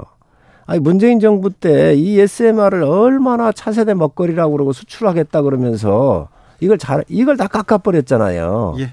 이거는 안 된다. 네. 이렇게 접근하면 국민에 대한 도리가 아닙니다. 너무 감정적입니까? 민주당이? 그렇습니다. 그 감정 예산을 좀 처리 안 하셨으면 좋겠습니다. 감정 예산입니까? 예. 네. 자, 아, 내일 민, 윤, 윤석열 대통령 여, 여당 지도부 만납니다.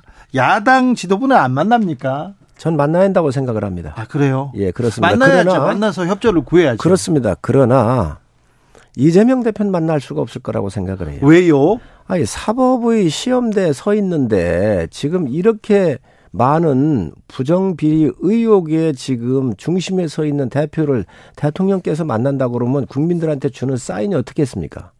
아니 저는 예. 를 들어서 뭐뭐 뭐 원내대표가 되든 네.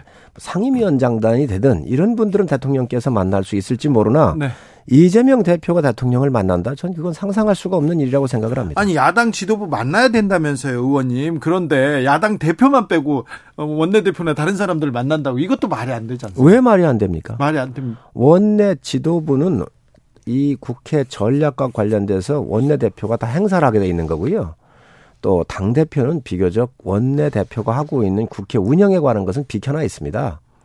물론 간 직간접적으로 함께 협의도 하지요. 네. 그런데 사법 리스크에 지금 현재 에, 그 심각한 상태에 와 있는 야당 대표를 대통령께서 만난다? 그건 결코 바람직하지 않다고 생각을 합니다. 네.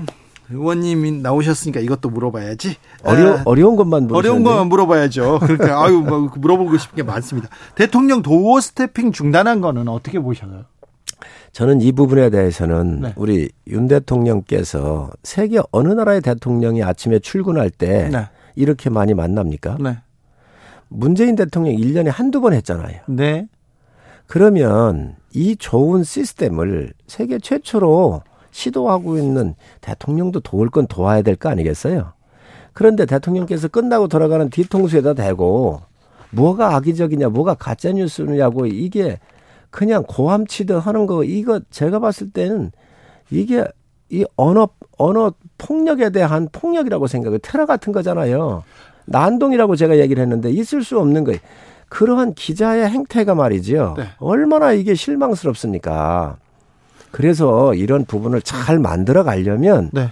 대통령께서 이걸 끌고 오시니까 네. 언론도 거기에 맞는 예의와 규칙 이런 것들을 잘 해줘야지 이런 거 없이 아 이거 무조건 또 없애는 거냐 이런 비난한다라고는 전 있을 수 없는 일이라고 생각을 해요. 네, 그래도 기자는 국민 편에서 묻는데 어뭐 기자회견장이나 뭐 어디에서도 언성을 높이면서 이렇게 설전을 벌일 수도 있습니다. 저 자주 그랬습니다.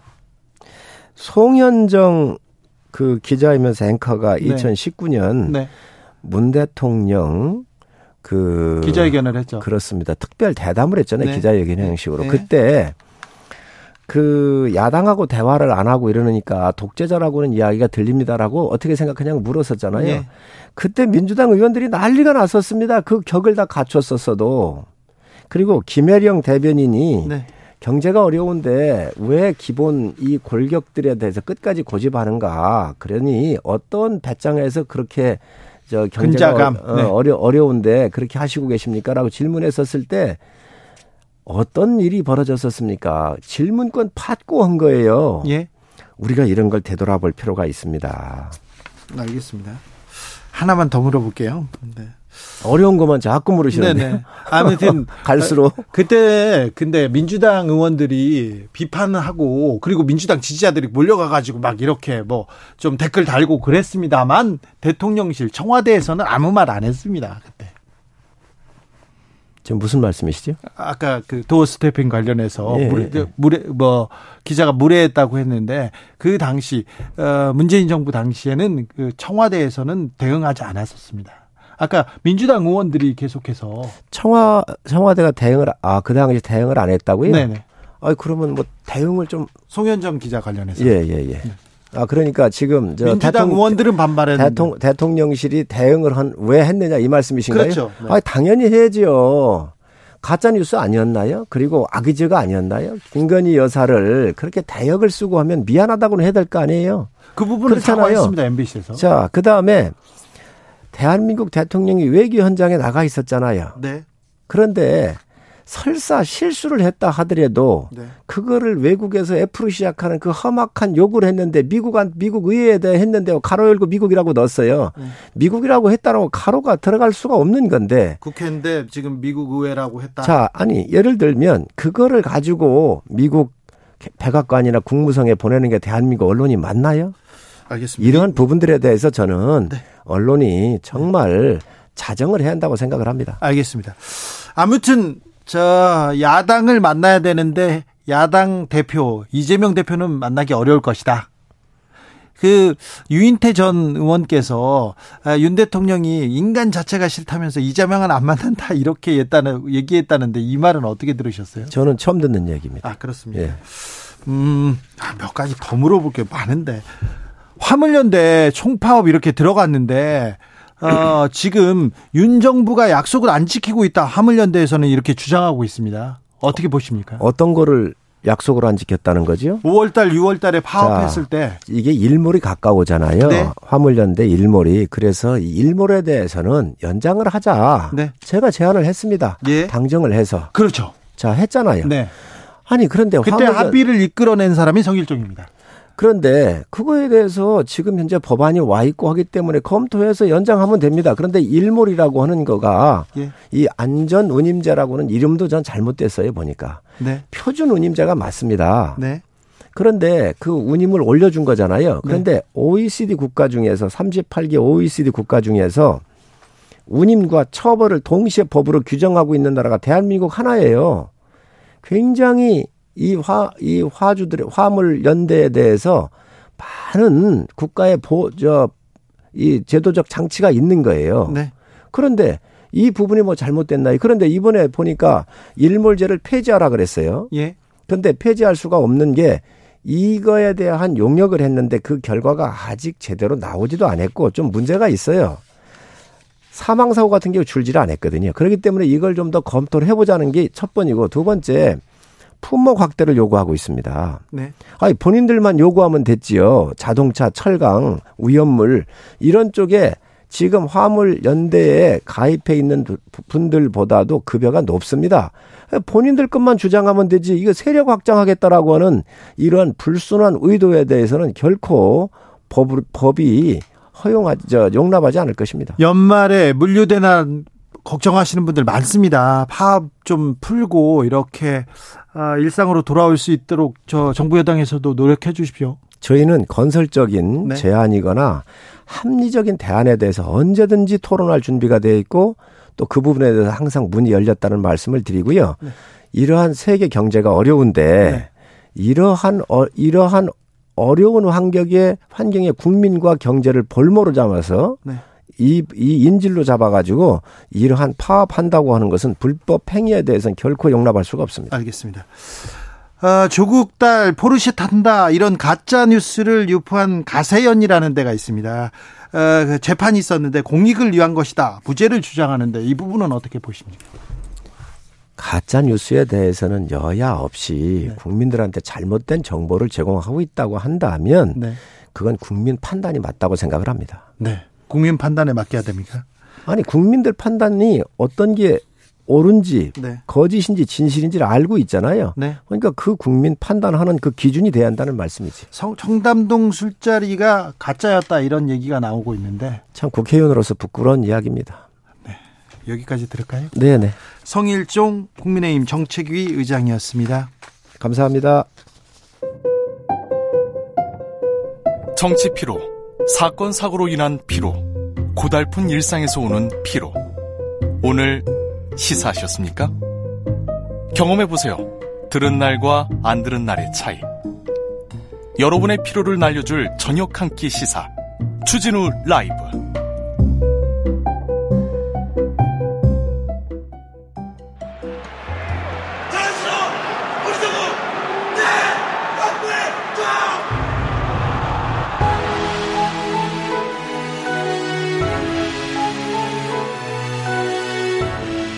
윤도현의 더 뜨겁게 한국 듣고 계십니다. 카타르 월드컵 공식 응원가입니다.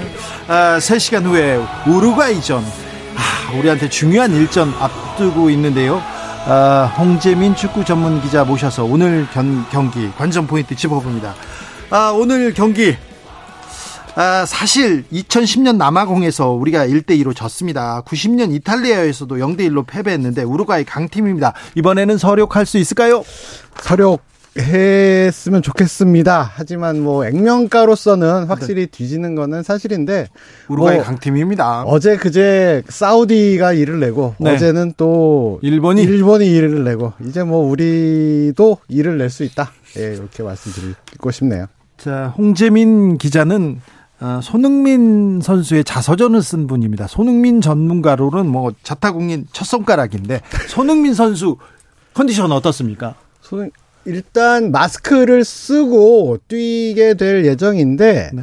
마스크가 사실 아, 이 기능이 심리적인 기능이 훨씬 큰 도구입니다. 그렇다 면서요? 네, 그래서 그래서 결국에는 마스크를 쓰고 경기력이 내려가냐 올라가냐 마스크 타, 때문이 아니고 네. 손흥민 선수가 그 마스크라는 부담감을 심리적으로 극복을 하냐 못하냐 그 문제인데 네. 뭐 지금까지 봐온 손흥민이라면 그 정도 이 장애는 어, 충분히 극복하리라고 생각을 합니다. 컨디션도 괜찮습니까?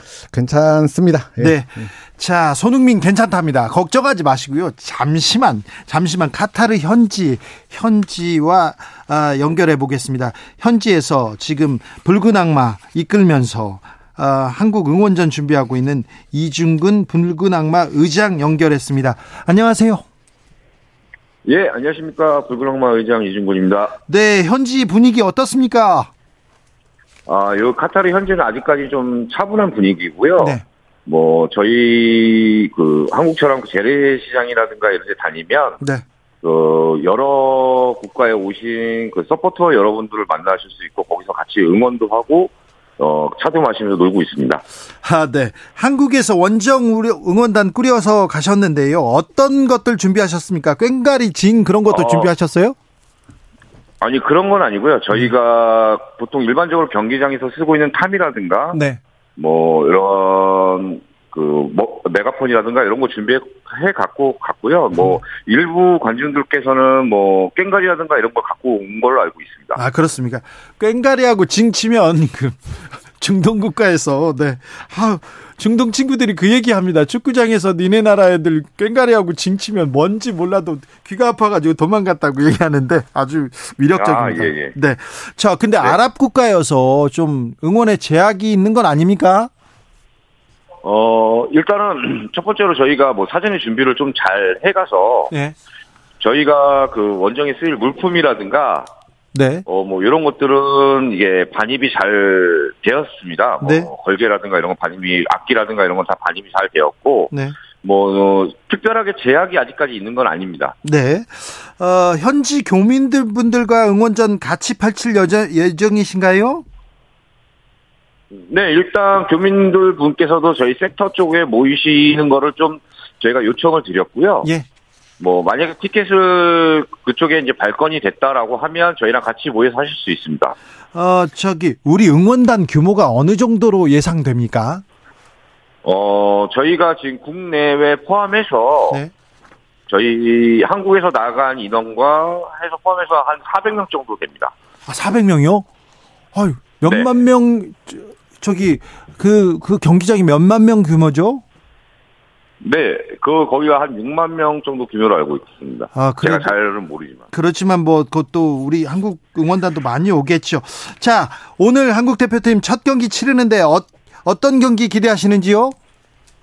어, 어저께 예. 저희가 그 세계 최, 세계에서 뭐 손꼽혔던 독일이라는 나라를 격파한 일본이 있었지 않습니까? 네, 네. 뭐 일본과 비교하진 않지만 어, 뭐, 일단은 첫 번째, 어, 다치지 않고, 네. 그 다음에 상대를 이렇게 좀 누를 수 있는 압박을, 압박에 의한 축구를 해줬으면 좋겠습니다. 알겠습니다. 상대를 누를 수 있는 압박, 그 기, 응원단에서도 좀 보내주십시오. 예, 알겠습니다. 자, 말씀 잘 들었습니다. 붉은 악마 이중근 의장이었습니다. 현지에서 어, 카타르에서 직접 선수들한테 길을 주겠다고 이렇게 붉은 악마들 400여 명이 이렇게 장도를 떠났다고 하는데 아무튼 그, 그 기세를 좀 받아서 우리 어, 축구 대표팀 좀 열심히 뛰었으면 좋겠습니다. 황희찬 선수는 몸이 좀 안 좋습니까? 햄스트링 부상 중이고요. 네. 내일 경 오늘 경기에 못 나온다고는 감독이 얘기를 했습니다. 근데 햄스트링 부상이라는 거를 생각을 하면 아마도 조별리그 두 번째 경기 가나전까지도 좀 힘들지 않을까라는 예상을 합니다. 자, 우루과이 대표팀 한번 살펴보겠습니다. 아, 일단 어, 여기에는요 핵이빨 수아레스 선수 조심하셔야 됩니다. 이, 이 선수는요 어, 화가 나면 막 물어요. 아 이거 그러니까 이게 축구는 발과 머리만 써야 되는데 이빨까지 쓰는데 아, 위력적입니다. 하지만 나이 좀 먹었습니다. 에디손 카바니 아주 훌륭한 선수입니다. 헤어스타일 아주 멋집니다. 하지만 이 선수도 좀 늙었습니다. 수비의 핵 디에고 고딘 큰 경기 정말 많이 줄었습니다. 근데 늙었습니다. 머리 많이 빠졌습니다. 자, 근데 다른 선수들이 젊은 선수들이 더 무섭더라고요. 그렇습니다. 지금 말씀하신 세 선수 2010년 월드컵 네. 진짜 영웅들인데 네. 86년생, 87년생입니다. 네. 문제는 이 선수들이 사실 카바니하고 고디는 지금 백업이고요. 네. 수아레스 선수가 선발로 나섭니다. 나머지 선수들을 보면 오히려 우리보다 젊습니다. 네. 지금 발베르데가 24, 벤탄 레알 마드리드에서도 그렇죠. 그리고 손흥민 선수의 동료 벤탄쿠르 25. 네. 오른쪽 측면으로 맨체스터 유나이티드에서 새롭게 기용되고 있는 펠리스트리 20살입니다. 그리고 맨 앞에서 큰 키와 스피드로 상대 수비를 파괴하는 다윈 누네스 23입니다. 리버풀에서. 네, 그러니까 오히려 클럽에서. 오히려 우리보다 젊어요. 네. 네. 아니, 젊은 선수들 이 젊은 선수들의 활동력을 이렇게 떨어뜨리려면 처음부터 태클을 막해야 됩니까? 뭐 택, 반칙은 안 되겠죠. 일단 아, 반칙 반칙은 이제는 우리가 그렇게 거칠게 처음에 몸싸움하고 그러지 않고 우리 정상적인 플레이를 해도 충분히 해볼 만합니다. 그렇습니다. 그 하지만 월드컵이라는 곳은 워낙 네. 실력보다는 기세가 중요한 무대거든요. 그, 특별히 첫, 첫 번째 그렇습니다. 그러니까 세딱세 경기잖아요. 조별리그가 네. 세 경기 안에서 모든 거를 다 쏟아내야 되니까 실력보다도 그 기세, 태도, 네. 이 집중력 이런 심리적인 측면이 정말 중요합니다. 아, 1998년이었습니다. 프랑스 월드컵에서 우리가 네덜란드를 첫 경기에서 만났습니다. 그런데 아, 선수들을 왜 그렇게 못 뛰었는지 물어봤더니 발이 안 떨어지더래요. 수만 명의 그 인파 그리고 월드컵이란 무게 때문에 발이 안 떨어지더래요. 5대 0으로 우리가 졌거든요. 아, 어제 어제 어, 명 경기를 했던 그저께였네요. 사우디아라비아 러시아 월드컵에서 첫 경기 러시아와 만났습니다. 첫 경기에서 5대 0으로 졌어요. 그렇죠. 맞습니다. 첫 경기 기세가 중요한데. 근데 우리 선수들 큰 리그에서 뛰고 또 경험도 많습니다. 그렇게 발이 얼거나 그렇게 그 쫄진 않겠죠. 그러기를 기대를 해야 되고요. 뭐 희망적이라고 생각해요. 왜냐하면 1선과 2선 최소한 공격진에서는 네. 유럽에서 큰 선수, 강한 상대와 매주 부딪히는 이 유럽파들이 많이 있어가지고 그런 부분은 예전보다는 좀 괜찮겠지만 지금 살짝 걱정되는 건 이제 그런 경험이 부족한 뒤에 수비하는 선수들. 네. 물론 김민재 선수는 있습니다. 근데 네. 뭐 아시다시피 축구장은 굉장히 넓죠. 네. 김민재 선수 혼자 다 커버를 못 하니까 나머지 선수들이 어느 정도 어, 얼만큼 버텨 주느냐. 그게 네. 문제일 것 같아요. 조영태 님이 걱정 마세요. 우리가 3대 0으로 이깁니다. 이렇게 얘기했는데 3대 0의 확률은 음, 좀 많이 낮습니다. 여기도 돈을 걸면 안 됩니다. 자, 홍지민 기자님. 자, 첫 번째 경기를 잘 치르면 16강 예, 5분 농선을 넘어가는데 첫 번째 경기 솔직히 솔직히 어떻게 가능성 가, 어떻게 전망하세요?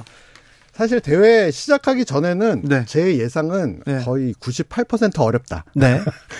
그런데 하루 이틀 지나면 카타르가 지는 거 보고 아 어렵겠구나. 네. 라고 생각했는데 진짜 아까 말씀드린 것처럼 사우디하고 일본 모습을 보면서 네.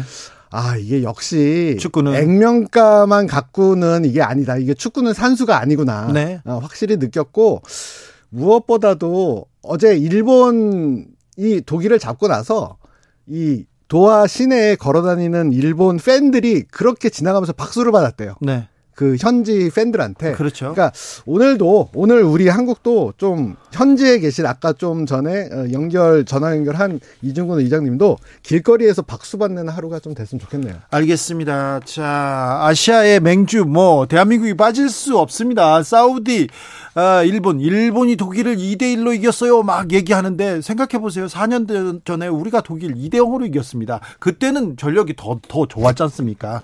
어, 우루과이 강팀이지만 우리 가 또 못해볼 그렇게 뭐 겁먹을 만한 그런 팀은 아닙니다. 네. 우루과이 꺾으면서 이변을 좀 만들어야 되는데 어떤 변수가 있을까요? 어, 그 가장 큰 건 이제 사, 어, 황희찬 선수의 부상이 좀 네. 걱정이 됩니다. 왜냐하면 월드컵이라는 무대에서는 조직적으로 만들어서 골 넣기가 정말 힘들거든요. 그러니까 한 사람의 한 선수의 에너지. 그렇죠. 한 선수가 개인 전술로 뚫고 들어가는 게 정말 중요한데 그거를 어 대한민국에서 손흥민 선수가 제일 잘하고 그 다음에 잘하는 선수가 황희찬이었는데 네. 그 선수가 지금 못 나오니까 네. 좀그 부분이 살짝 황희찬이 빠져서 빠져서 걱정인데 그러면 이강인 나옵니까? 이강인 선수는 일단 벤투호 안에서는 네. 사실 우선순위가 그렇게 높은 선수는 아닙니다. 스타일상. 네. 실력하고는 이것도 상관이 없어요. 알겠습니다. 스타일상. 4721님께서 주 기자님 98년 프랑스 월드컵 첫 경기는 멕시코였습니다. 맞아요. 멕시코에서 한테 3대 1로 졌어요. 맞습니다. 첫 경기 하석주 선수가 이렇게 넣었는데 굴절돼서 넣었는데 그다음에 흥분되고 블랑코한테 농락당하고 그리고는 5대 0으로 이렇게 져가지고 네덜란드한테 져서 차범근 감독이 경질됐지요. 네. 그리고 허정묵 코치가 이렇게 했었죠. 알겠습니다. 자, 승부 마지막은 승부 예측 예측으로. 아, 자, 또 예측. 네. 홍재민 축구 기자는 자 몇 대 몇? 솔직히 말씀드리면 저는 2대1. 2대1로 패. 패. 자, 저는 1대0 승으로 갑니다. 네. 자, 결과는 내일 보고요. 어, 홍재민 기자하고 내기한 거 해서 제가 뭘 뺏어가지고 여러분들한테 뭘 드릴 건지는 그때 발표하겠습니다. 홍재민 기자, 오늘 감사합니다. 감사합니다. 아, 교통정보센터 다녀오겠습니다. 정현정 씨.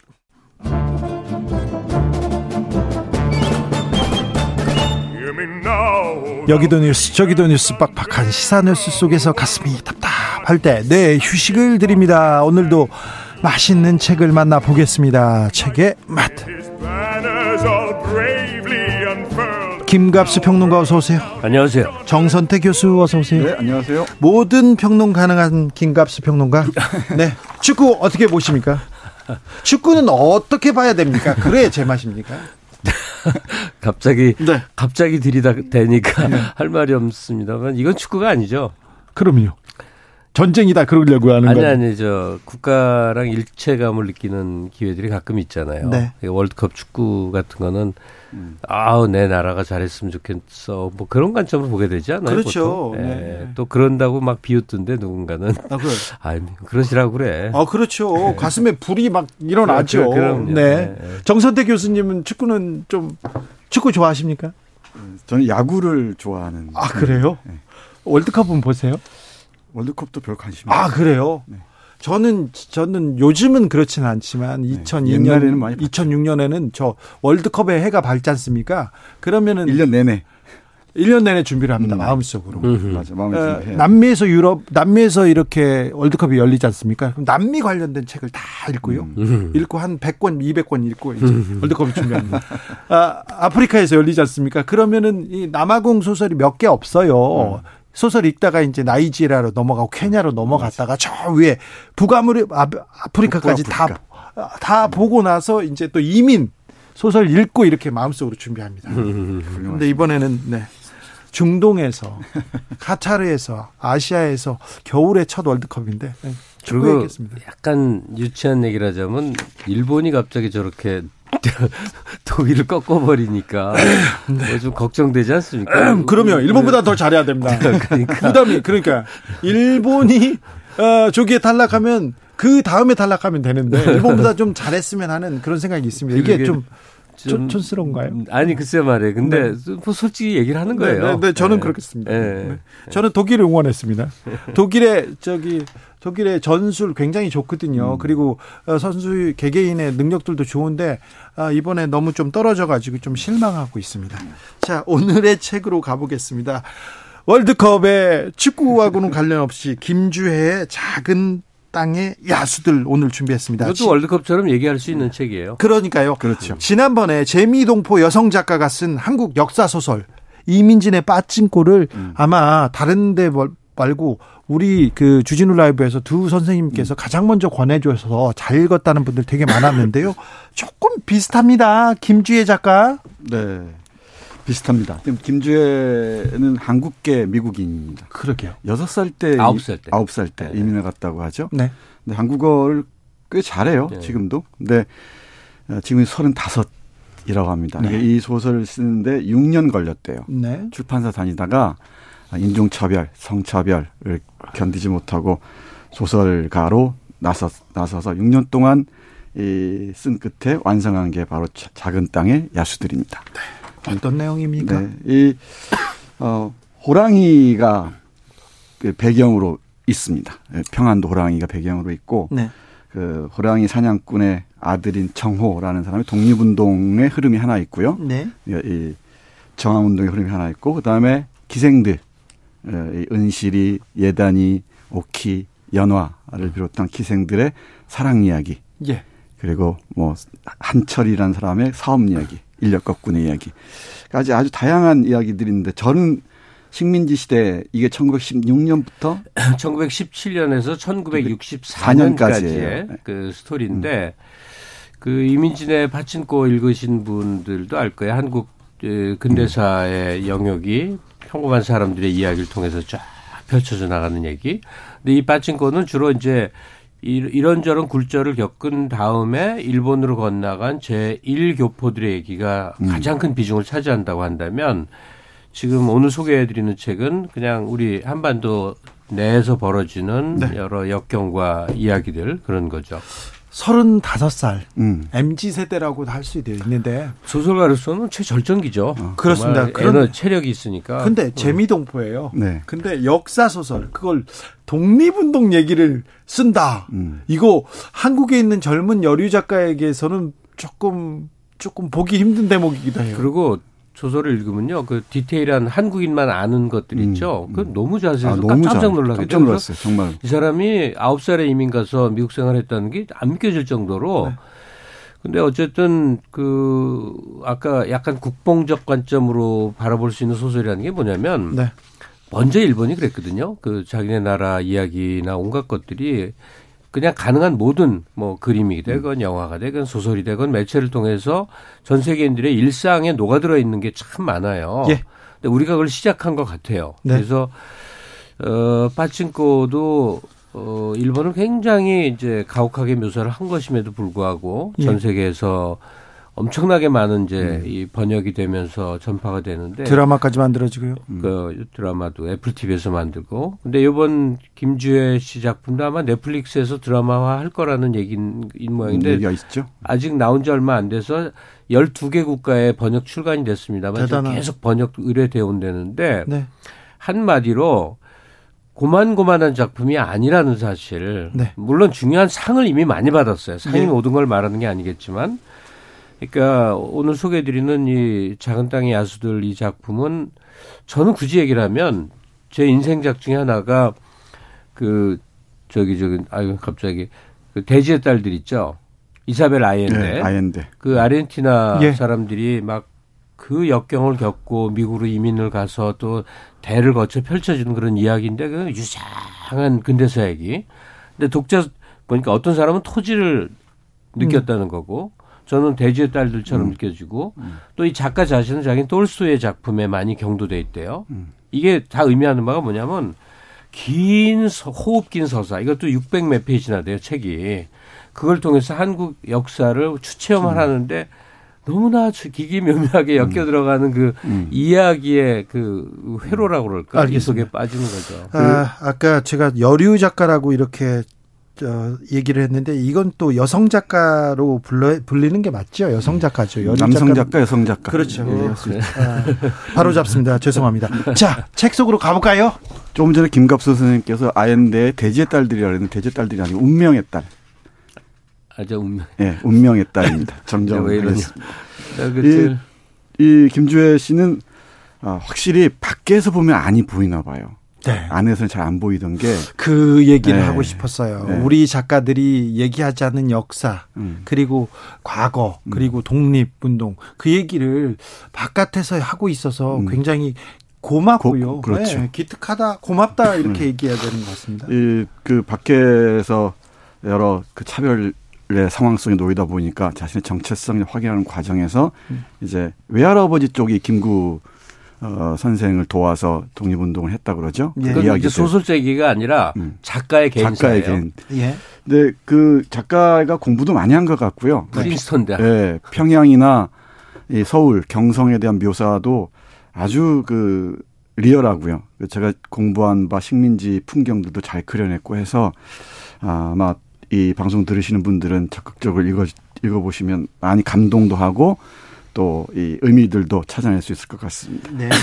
뭐 대학 갖고 얘기하면 굉장히 웃기는데 이민진 씨가 예일 나왔거든요. 네. 근데 오늘 소개하는 김지혜 씨는 무려 프린스턴 대학. 네. 이게 웬일들입니까? 공부는 좀 네, 많이 하신 분들 끔찍하게들 네. 공부들을 그러신 것 같아요. 미술사를 미술사, 전공했다 네. 그랬죠. 네, 근데 참 이야기를 엮어가는 솜씨가 대단합니다. 대단합니다. 네. 네. 정말 재밌어요. 그리고 번역도 꽤 잘한 걸로 보입니다. 문장이 매우 네. 유려하더라고요. 네, 유려합니다. 그리고 뒤에 그 제주도에 가서 전라도 사투리 하는 그 할머니 얘기가 나오는데 전라도 사투리도 번역을 아주 재밌게 잘했어요. 네. 영어, 영어에서 번역자 역량이 굉장히 뛰어난 게그 네. 그 등장인물의 이름이 이게 영어로 쓰여진 소설이니까 네. 네. 원래 루나 뭐 이렇게 써요. 그런 게 달이란 뜻이잖아요. 그러니까 월향이라고, 월향이라고 우리가 익숙한 옛날 기생 이름을 다 복원을 해갖고 번역자가 이름을 새로 만들어냈어요. 네, 그러니까 제이드가 옥이잖아요. 네. 네 오키라고, 오키라고, 하고, 하고. 네. 로터스를 연화라고 하고 이런 네. 식으로 바꾸었다고 합니다. 이 문장들도 좋고요. 묘사들도 인상적인 장면이 아주 많습니다. 제가 제가 그이 표시한 문장을 잠깐 어, 읽어드리고 싶은데 하얼빈에서 정호라는 사람이 이 남경수 사냥꾼 남경수의 아들인데 음. 고아가 돼서 이제 소매치기 노릇을 하다가 독립운동에 투신하게 되는데 그 독립운동에 투신하는 투신해서 그 하얼빈에서 일본의 부총독을 살해하는 그 살해하기 직전의 장면 묘사 한번 보겠습니다. 너무 길까요? 아니요, 괜찮습니다. 눈앞에 다가온 생의 마지막 순간이 과연 어떤 모습일지 이런저런 상상이 그의 뇌리를 스치는 찰나 문득 외가래 같아 보이는 새 한 마리가 건물들 꼭대기 사이 그의 시야 안으로 날아들었다. 정호가 과거에 보았고 저항하기도 했던 죽음의 징조들처럼 순간적이고 어렴풋한 것이었다. 그러나 사실 그 새가 정반대의 힘이라는 것을 정호는 본능적으로 알 수 있었다. 그 새는 그의 아버지를 떠올리게 했다. 300자 밖에서도 공중을 나는 메추라기를 명중시켜 떨어뜨릴 수 있는 사격의 명수로 소문이 자자하던 포수 아버지. 아버지의 아버지는 그저 활과 화살만으로 호랑이를 쏴 죽인 적도 있다고 했다. 사냥꾼의 천부적인 재능이 그 자신의 혈관 속에도 흐르고 있었다. 이는 그의 이름이 남정호라는 것만큼이나 뚜렷한 사실이었다. 아버지가 물려준 담뱃값도 여전히 안주머니에 들어 있었다. 심장 바로 위를 묵직하게 누리는 익숙한 감각이 느껴졌다.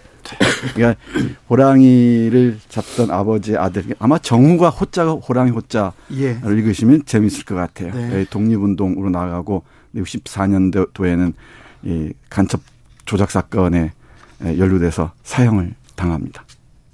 이 소설은 처음 도입 때가 굉장히 강렬해요. 네.